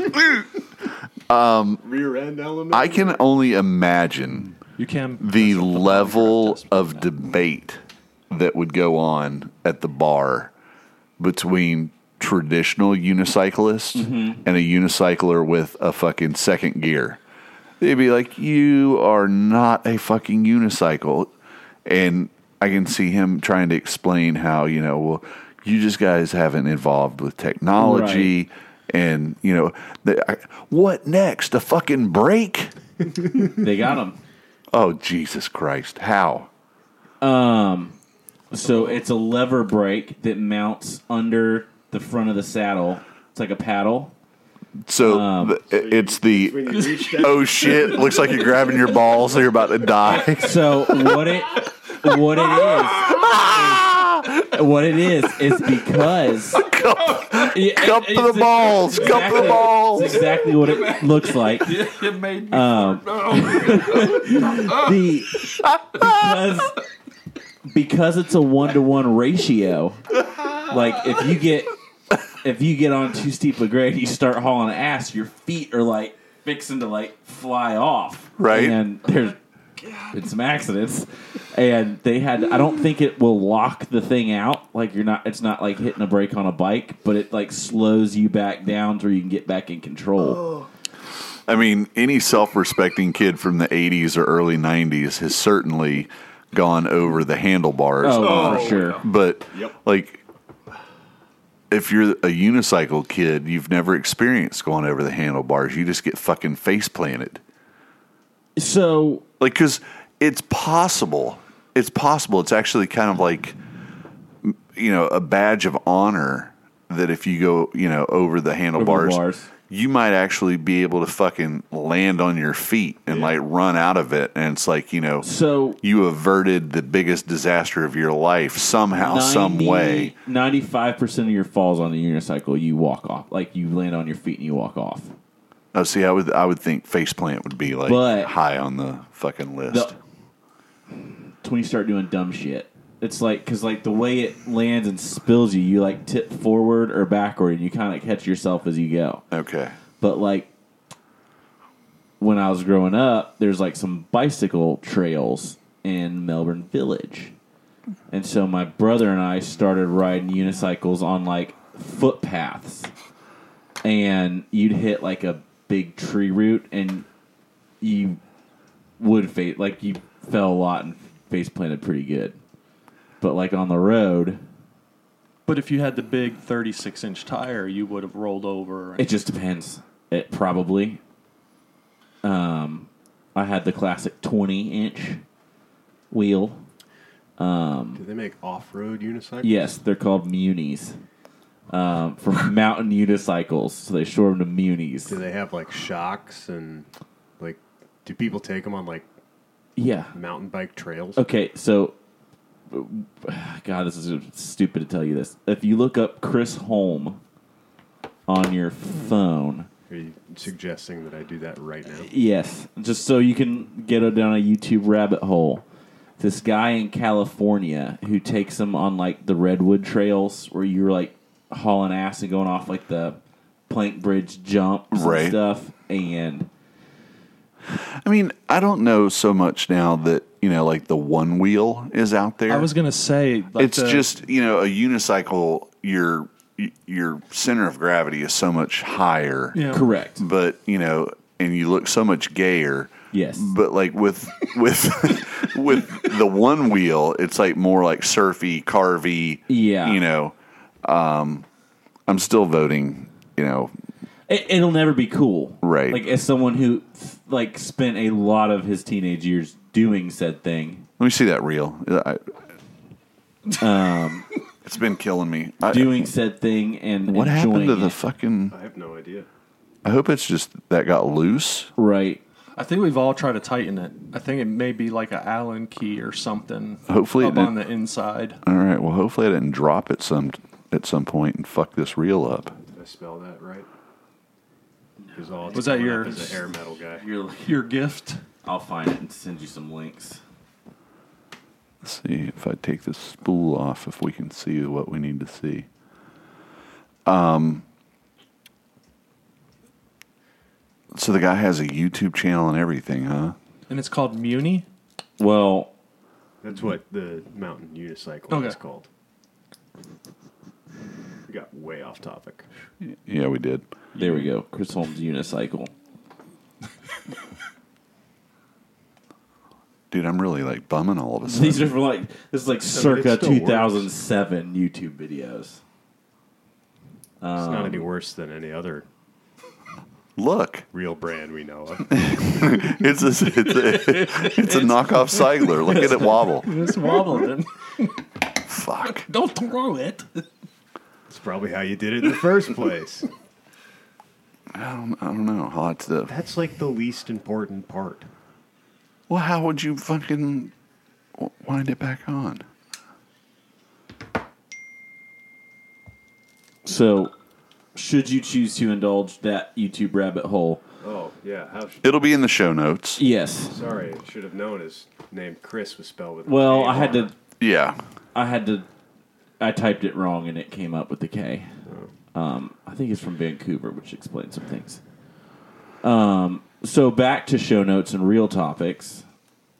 Um, Baggio has What is that? it's the s- Oh, Bajio. It's the Sunglass Hut Okay. company. Bajio. All right. Um, so, in all seriousness, no, we've yes. we've given them Yep. we've given them Kudos. well we've given them Gave him a shit, Oh, shit. okay, yes. but but we're going to go ahead and switch, Switch gears, gears. and actually give them kudos because we're equal opportunity. If you fuck up, we're going to call you out. If you do something good, we're going to fucking compliment you. Yes. So this week on social medias, we saw that uh, the Bajio um, sunglasses is now got like a little series of coffee cups that uh, you can buy, and when you buy those coffee cups, I believe ten dollars Yes. um, Yep. from the purchase of said cup is going to actually be a donation to Marine Discovery Center. Yep. Which we're like, hey, wow, that's a good place to donate to. We've Yep. heard of that place before. Um,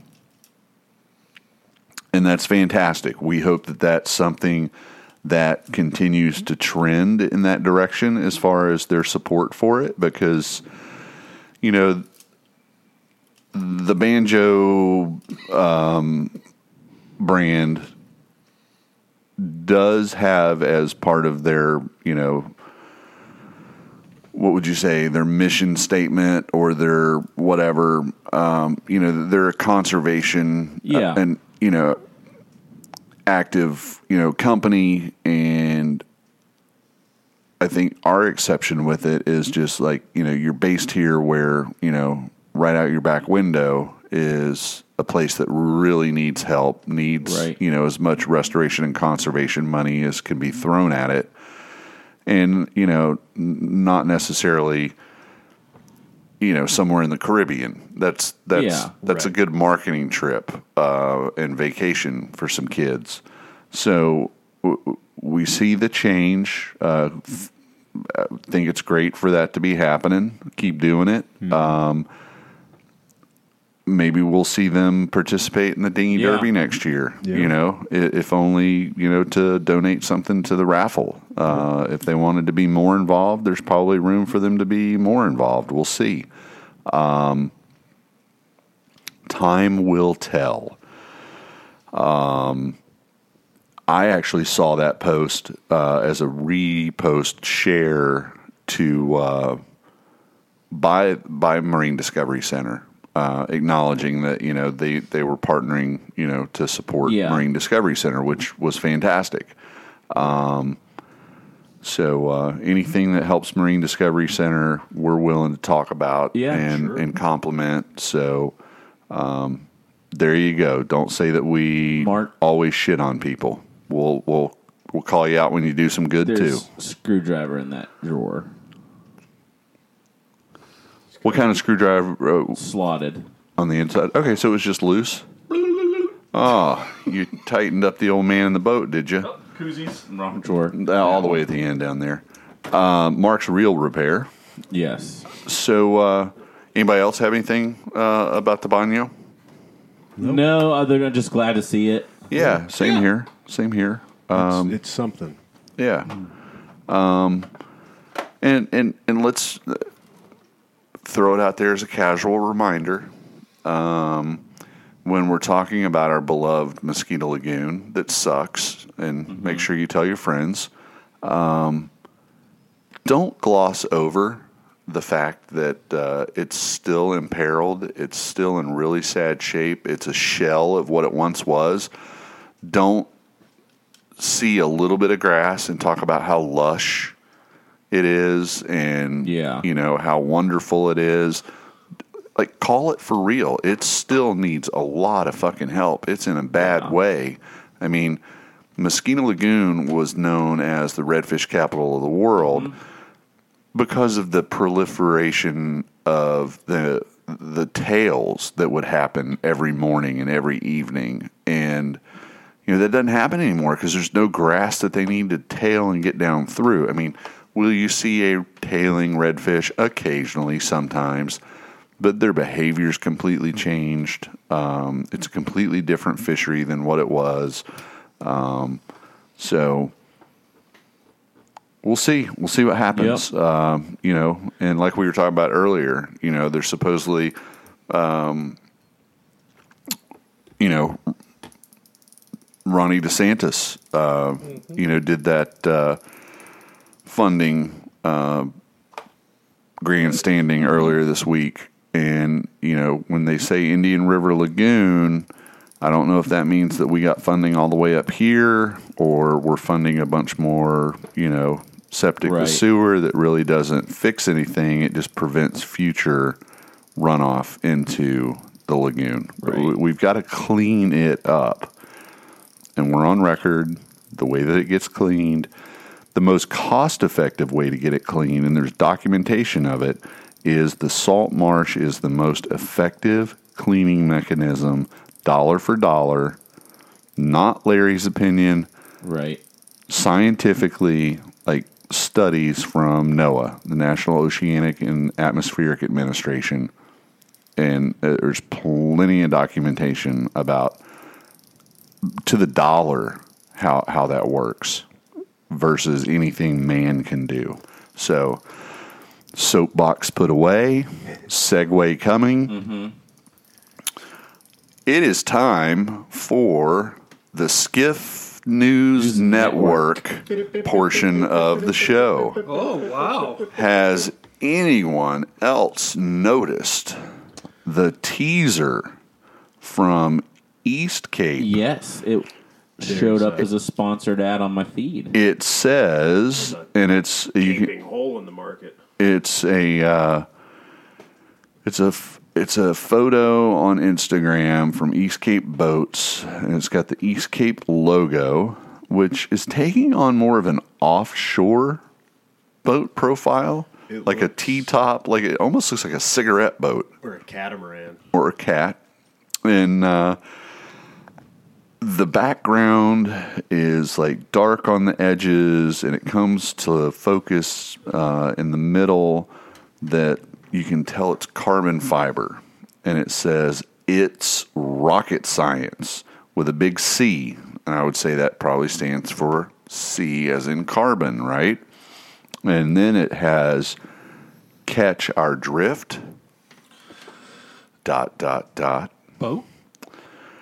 And says something fresh and new coming to a segment that has been stale and stagnant.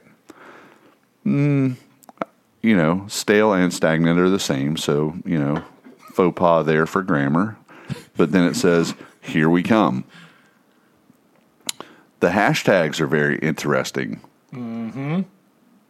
Have you seen this? No, one, redefining I the did see that two stroke. one. This, Uh, one, this one was a sponsored ad before that one. Okay, I see. I missed that one. I must not, you know, for for whatever reason, I didn't get it as a sponsored ad. I actually follow East Cape because East Cape was generous and and you know supported our and Sure. our efforts to support Marine Discovery Center. I follow them too. I just saw it as a sponsored ad. Okay, uh, yeah, I just want to make that clear. okay, it's okay, it's okay. Just, just So the the it says uh, something fresh and new coming to a segment that has been stale and stagnant. Here we come. Hashtag freshwater fishing. Hashtag tailwater junkie. Saltwater fishing. Flats fishing. Hashtag trout fishing. Yeah. Snook fishing. Hashtag high sticking. Hashtag tarpon. Hashtag nymphing. Exactly. kinky. And then flats boat and skiff. Poling skiff. Drift boat. Hashtag drift boat. Hashtag headwaters. I immediately saw, oh, catch our drift. We're building a drift, Drift boat. Uh, There's a drift boat coming. So I was like, very, very interesting. Um, I've seen a carbon drift boat before. Uh Uh-huh. Super sexy. Um, but it was a personal Yeah. Right. passion project. Fucking gorgeous nonetheless. Yep. I mean, immaculate. So it's not new to drift boats. And, and I, I want to say that, uh, was it High Country? I believe it's high country. Uh, I think they use carbon in their builds, but I don't know that for sure. Um, I do know that uh, they recently, in like probably the last twelve months, um, start started doing vacuum infusing on their boats because uh, Wilds uh, Drake from Drake Boat Works, uh, after he built his carbon drift boat they had reached out to him, had seen pictures of it or whatever, and we're just talking to him about the process that he uses for his carbon builds. And when he was talking about, you know, the vacuum infusing, they had said that they had, you know, started trying to do some vacuum bagging and, you know, weren't being as success, as successful as they wanted. So on one of his trips up that way, he actually went and like kind of like helped him out, showed him mm-hmm. showed him the ropes, you know, was a generous dude and you know, you get more with honey than vinegar, right? So Yeah. help a brother out. Well, lo and behold, like I see this, I'm like, oh, you know, it, it's marketing, so it's meant to catch your eye. Right. Um, I don't know that it's you know they're not certainly not first to market, but it's it, I was intrigued, and I will say this about East Cape. Shit, they're what 15, 16, 17 years into it Yeah. Mm-hmm. Um, they they're one of the few active builders that really have brought their own designs to market. Mm-hmm. Um, you know, it started on a napkin kind of you know deal, and you know they built a plug, they built the boat, and they built the second model, and you know it's like it's a true American you know success Yeah. story. I mentioned the fact uh, that Kevin had, you know, was one of those few that are out there uh, when I did the beer with with uh, Tim Williams from Razorfish, because you know, same thing with Razorfish. It's a one guy with a dream made it happen and is pursuing his dream and doing doing good things with it. So I was like, if we're going to talk about this, let's not fucking speculate Yeah. let's actually see if we can get Kevin to talk about it. So I reached out to Kevin. Let me switch over from notes to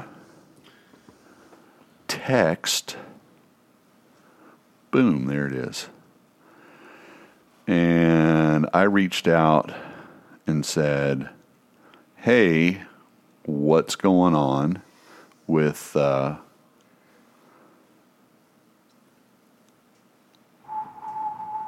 what did I say?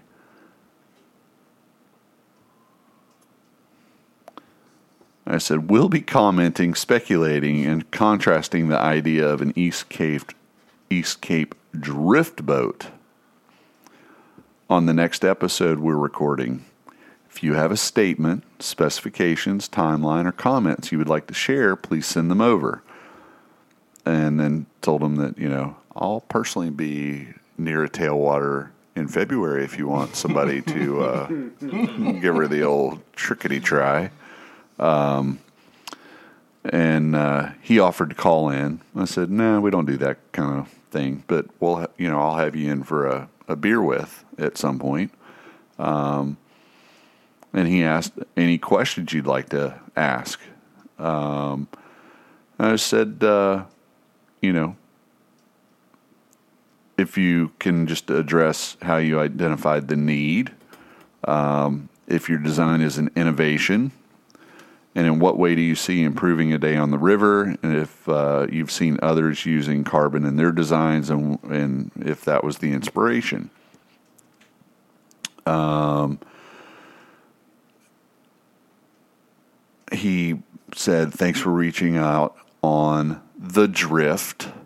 all caps. That's going to be the name of it. The model's going to be the East Cape Drift, which I think is a cool fucking name for a drift boat. Pretty simplistic, but at the same time catchy. Yep.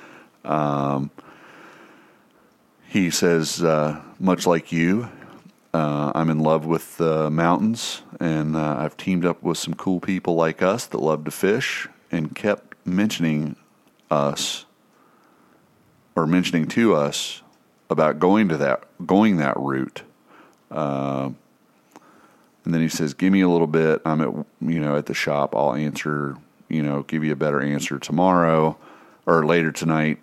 And then uh, he uh, cracked a joke and said, "If uh, Beavertail can build a skiff, can can build and start a skiff company uh, in Minnesota." Then a Florida company can build a drift boat, and uh, so we went back and forth a little bit, uh, just you know, nonsensical stuff. Um, let's see where it gets back into it.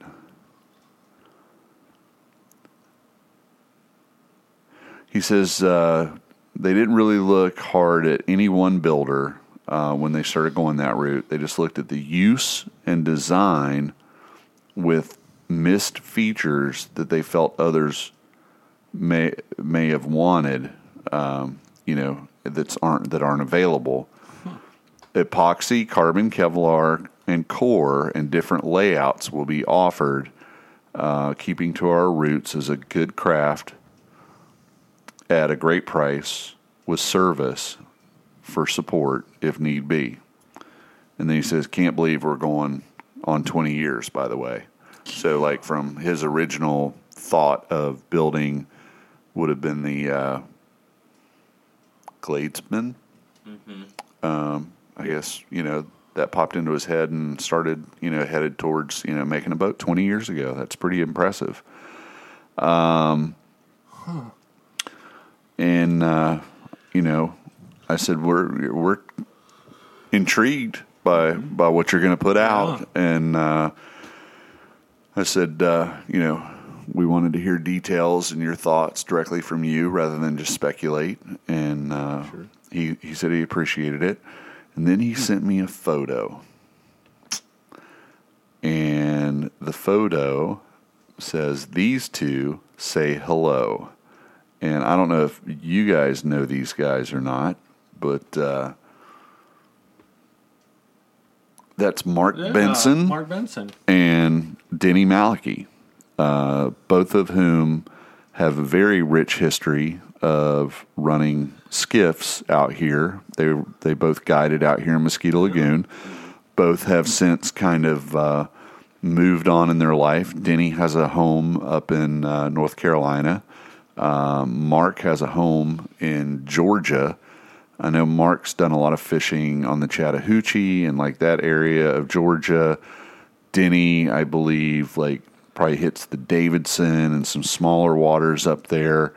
And uh, both are very fishy uh, dudes and both very boaty kind of dudes. And if you look really close, I, you can see they're in a carbon boat, but they took the picture in a way that we can't Right. fucking see much about it other than right. It looks like a yeah, drift and, and you can, but you can see it's a it's a definitely a prototype. It's not like finished out. Right. Um, or goddamn, I hope it's not. Uh, you know it's not, but it's just the hull. I don't think that the Yeah, there doesn't seem to be decks or there, anything. yeah, there doesn't seem to be a liner or anything. But uh, I will tell you, with those two behind some of the ideas, I'm actually like going, okay, this is probably going to be pretty It's- cool. You know, um, I haven't seen Denny in forever, man. Um, and Denny, if you happen to listen to the show, I don't know if you do or you don't. You look good, brother. Mark, uh, you're looking too serious, which is normal. Um, so then he follows it up and says, uh, Kevin here says, What Eastcape is bringing to market is new in shape. which hasn't changed in Yeah. Features, and there was no influence from other builders that build drift boats. we have a strategy uh, above that others aren't doing and felt we could jump in and add to what we felt was lacking. Being one of the first builders to infuse in the U.S. and still today using this technology and technique differently from others only adds to what will separate us from others in these spaces. This first model is our freshwater s- segment. In our freshwater segment, will be built and laid out in a few different ways to work for those in different areas of the country. So, you know, you'll have like, you know, probably high side, low side Yeah. skiffs, you know, Skiffs, yeah. you know, for like some for tailwater, some, you know, higher side for like more freestone, bigger Mm-hmm. wrap, I, I'm assuming. And, uh, and, you know, he just so says, could they do a floating floor? ooh, uh, Right, right. Because there's places you need that. yeah, I don't know. I mean, Yeah. if, if, if that were in like, and you had hard that sides, the- that's not the smaller skiff, like the little low siders, and right. Yeah, I don't know. yeah. Um, I have a lot of questions going through my head. Right, I'm interested Yeah, because it hasn't changed. No, it hasn't appreciably. You know, I mean, they they all kind of look the same. Yeah. Um, you know, there's a few nuances to to people's lines here or there, but uh, it's gonna be it's gonna be something fun to watch. And uh, again, you know, um, it's it's an innovation. Yeah. Uh, it's a, a company taking a big chance to cross over Yeah. into another space. So uh, because those those watercraft are I mean, I don't know of any. hard. I don't know of any boat builder out there that does drift boats and skiffs.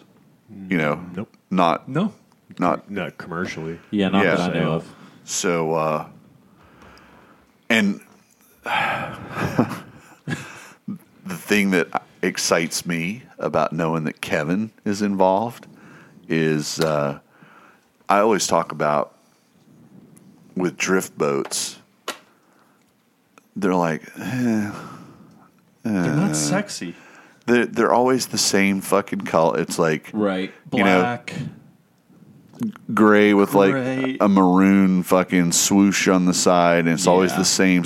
And like, but like a Kevin purple. but a but a Kevin like teal fucking green or like fucking neon Glitter green. boat, drift boat. yeah, You know, like there's gonna be so, like people are gonna be like, "Fuck, that's an East Cape."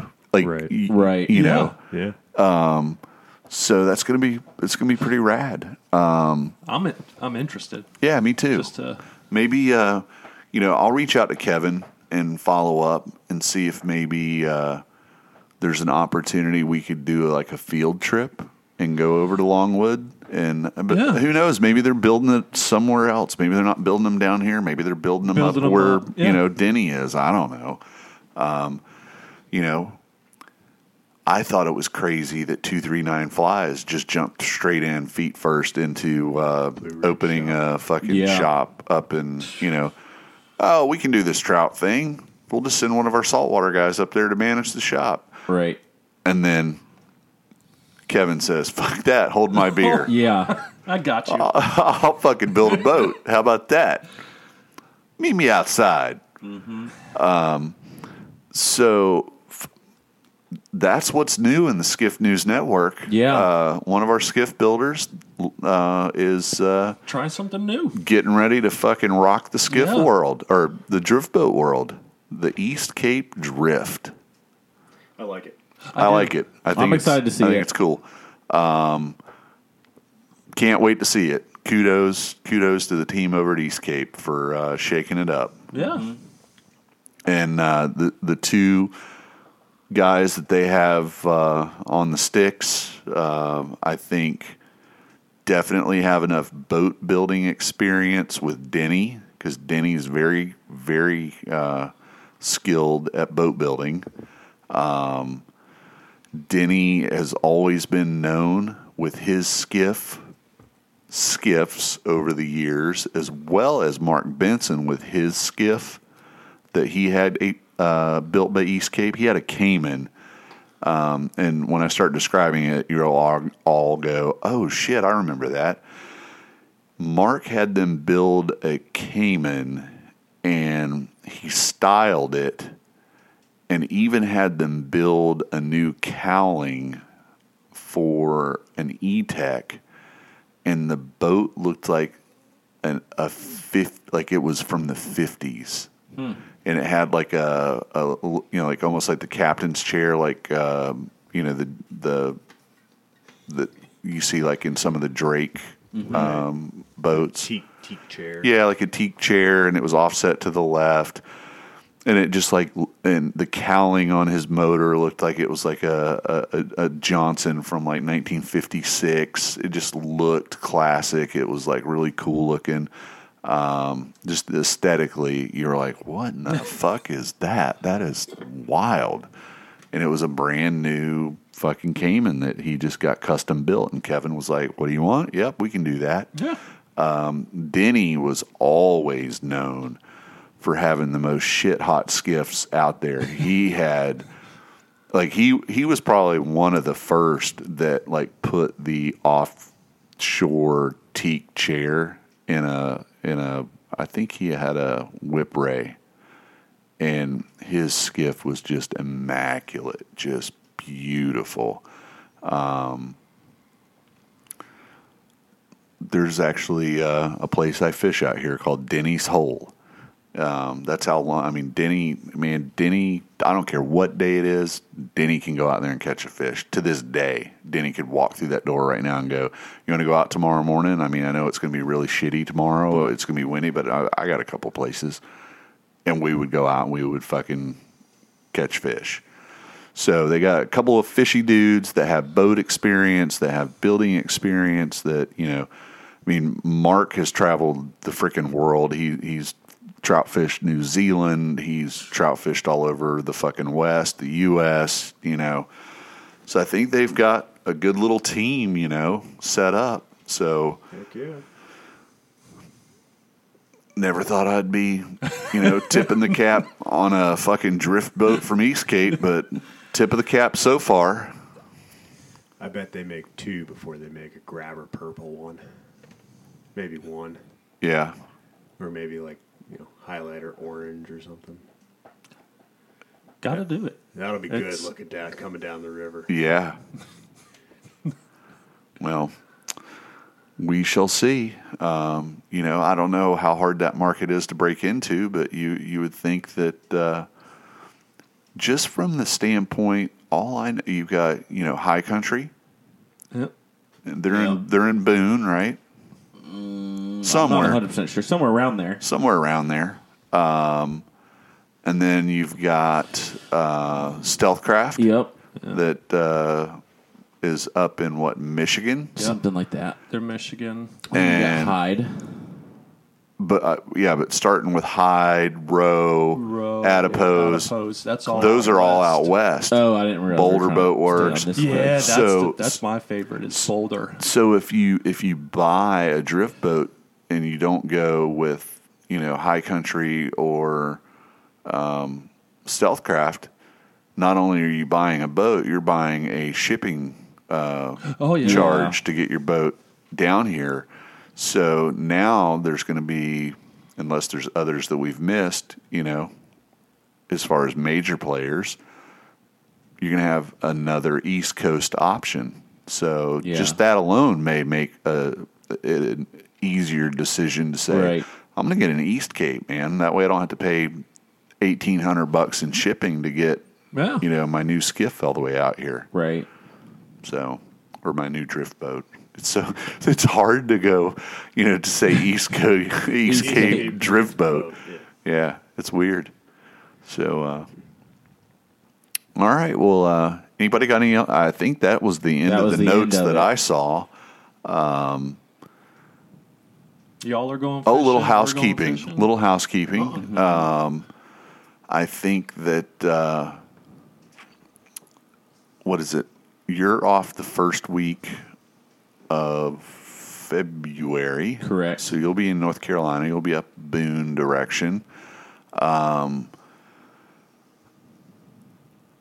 do we want to try to do the Suwannee trip um, when betwixt Ben being back after that first week? So, like either the second week of uh, February or the third week, but then I leave at the very end of February just for a, r- real quick weekend trip up with uh, Andrew in uh, Nashville. He and I are going to go to uh, see Colby Acuff Jealous. in uh, East Nashville. Yeah, I guess either we squeeze it between that or we do it right after you get back. Well, that would put it into March. Right. So that's why I was thinking, you know, if we if we kind of commit to doing it in February, it gets it. Not that we're just trying to check the box, but it does get it done because you know the further we push it out, um, you know, it makes it difficult to Do what we want to do something else. Um, we need to talk about: Are we going to potentially do the fly fishing film tour this spring? And if so, Yeah. we need to really pick a date and fucking investigate that. Um, we need to pick a date for the dinghy derby. Uh, I'm I'm saying that we had really good weather this year. That November time frame was really perfect. Um, it's at the very end of Yeah. hurricane season, so less likely to get you know a reschedule out of it. So And yeah, no, I, I, I, I thought about it as I was saying it, dumbass. But uh, w- and and we're gonna definitely do the uh, international. international fly fishing film tour as part of the uh, thingy before the, dinghy, and it'll be it won't be this. Hey, sign up for this. And oh, by the way, now we're also asking you to go buy a ticket for that. It's all going to be inclusive, wrapped up, and you can either not stay and go to the film tour, but you're going to it's going to be part of the ticket price Yeah. for for that event. Um, so we need to pick a date for that, so I can secure that date with For- the film tour. First weekend in November is the third and fourth, and or Friday the third, September the fourth. Oh, or, fuck. Yeah. September. Y- ignore the September. Saturday is what I was trying to say. Okay. Not September. So September third, or No- November third is a Friday. Okay, so- November fourth is a Saturday. okay. Do we want to do? I, I we had talked about maybe making it a Saturday, Saturday, Sunday. Sunday. deal. That way, nobody's like excluded because they couldn't Sure. get out of work and get over. So I'm down for the fourth and fifth. Fourth and fifth. Okay.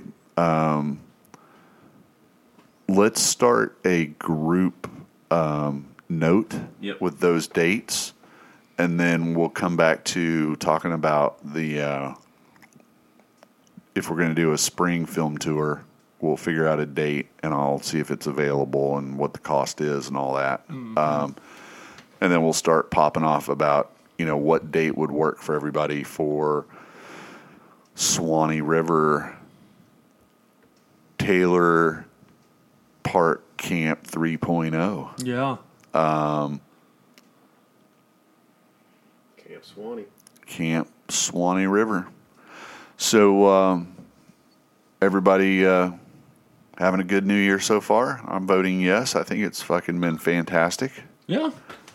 Doesn't feel like it's only been 14 days. I know, isn't it crazy? Feels Yeah. like we've been in the new year for like a month already. Yeah. So, uh, it's been good. all right. Well, uh, I think uh, we're we're pretty close to wrapping it up. Uh, our only uh, admonition to everyone is uh, don't forget you can support the podcast in a couple of different ways. You can visit taylortrash.com, go to the store. We've got stickers available. They're not Oregonian prices, they're more reasonable.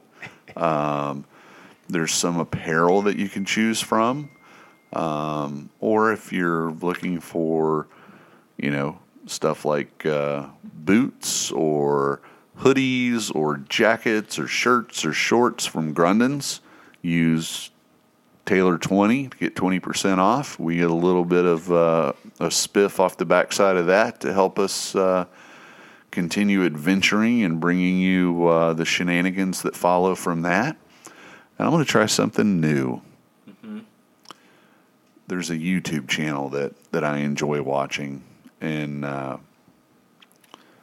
the guy signs off each of his YouTube uh, episodes with this simple ask if you enjoyed this episode and you'd like to support Taylor Trash Fly Fishing, we're not asking for much.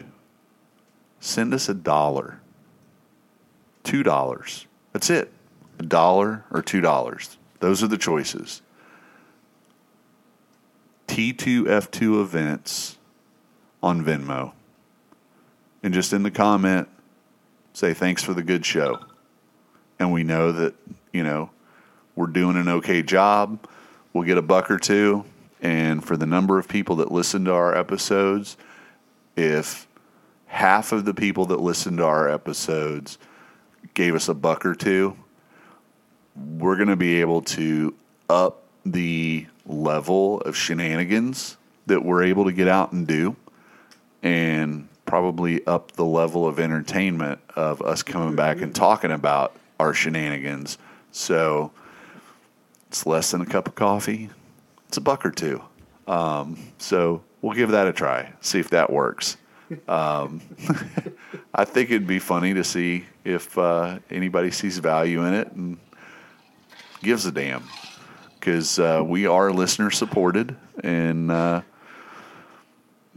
Mark's still looking for music, so I'm still talking. Oh. Golly, he's, he's just scrolling through TikTok. It looks like. Yeah, I I'm, thought we were, you know, this was the. I'm like, okay, anytime. I'm I'm over here begging for money. I mean, you know, you can fly tithe, but we'd rather see that buck or two. Um, and don't forget, the mail barge stops here in the Taylor Park. All right, that's 88. Mm-hmm. That's a good one. Almost four hours. Holy Yeah. smokes. See ya. You know what I'm talking about. Just let me know if you wanna go to that home out on the range. They got a lot of nice girls. Huh?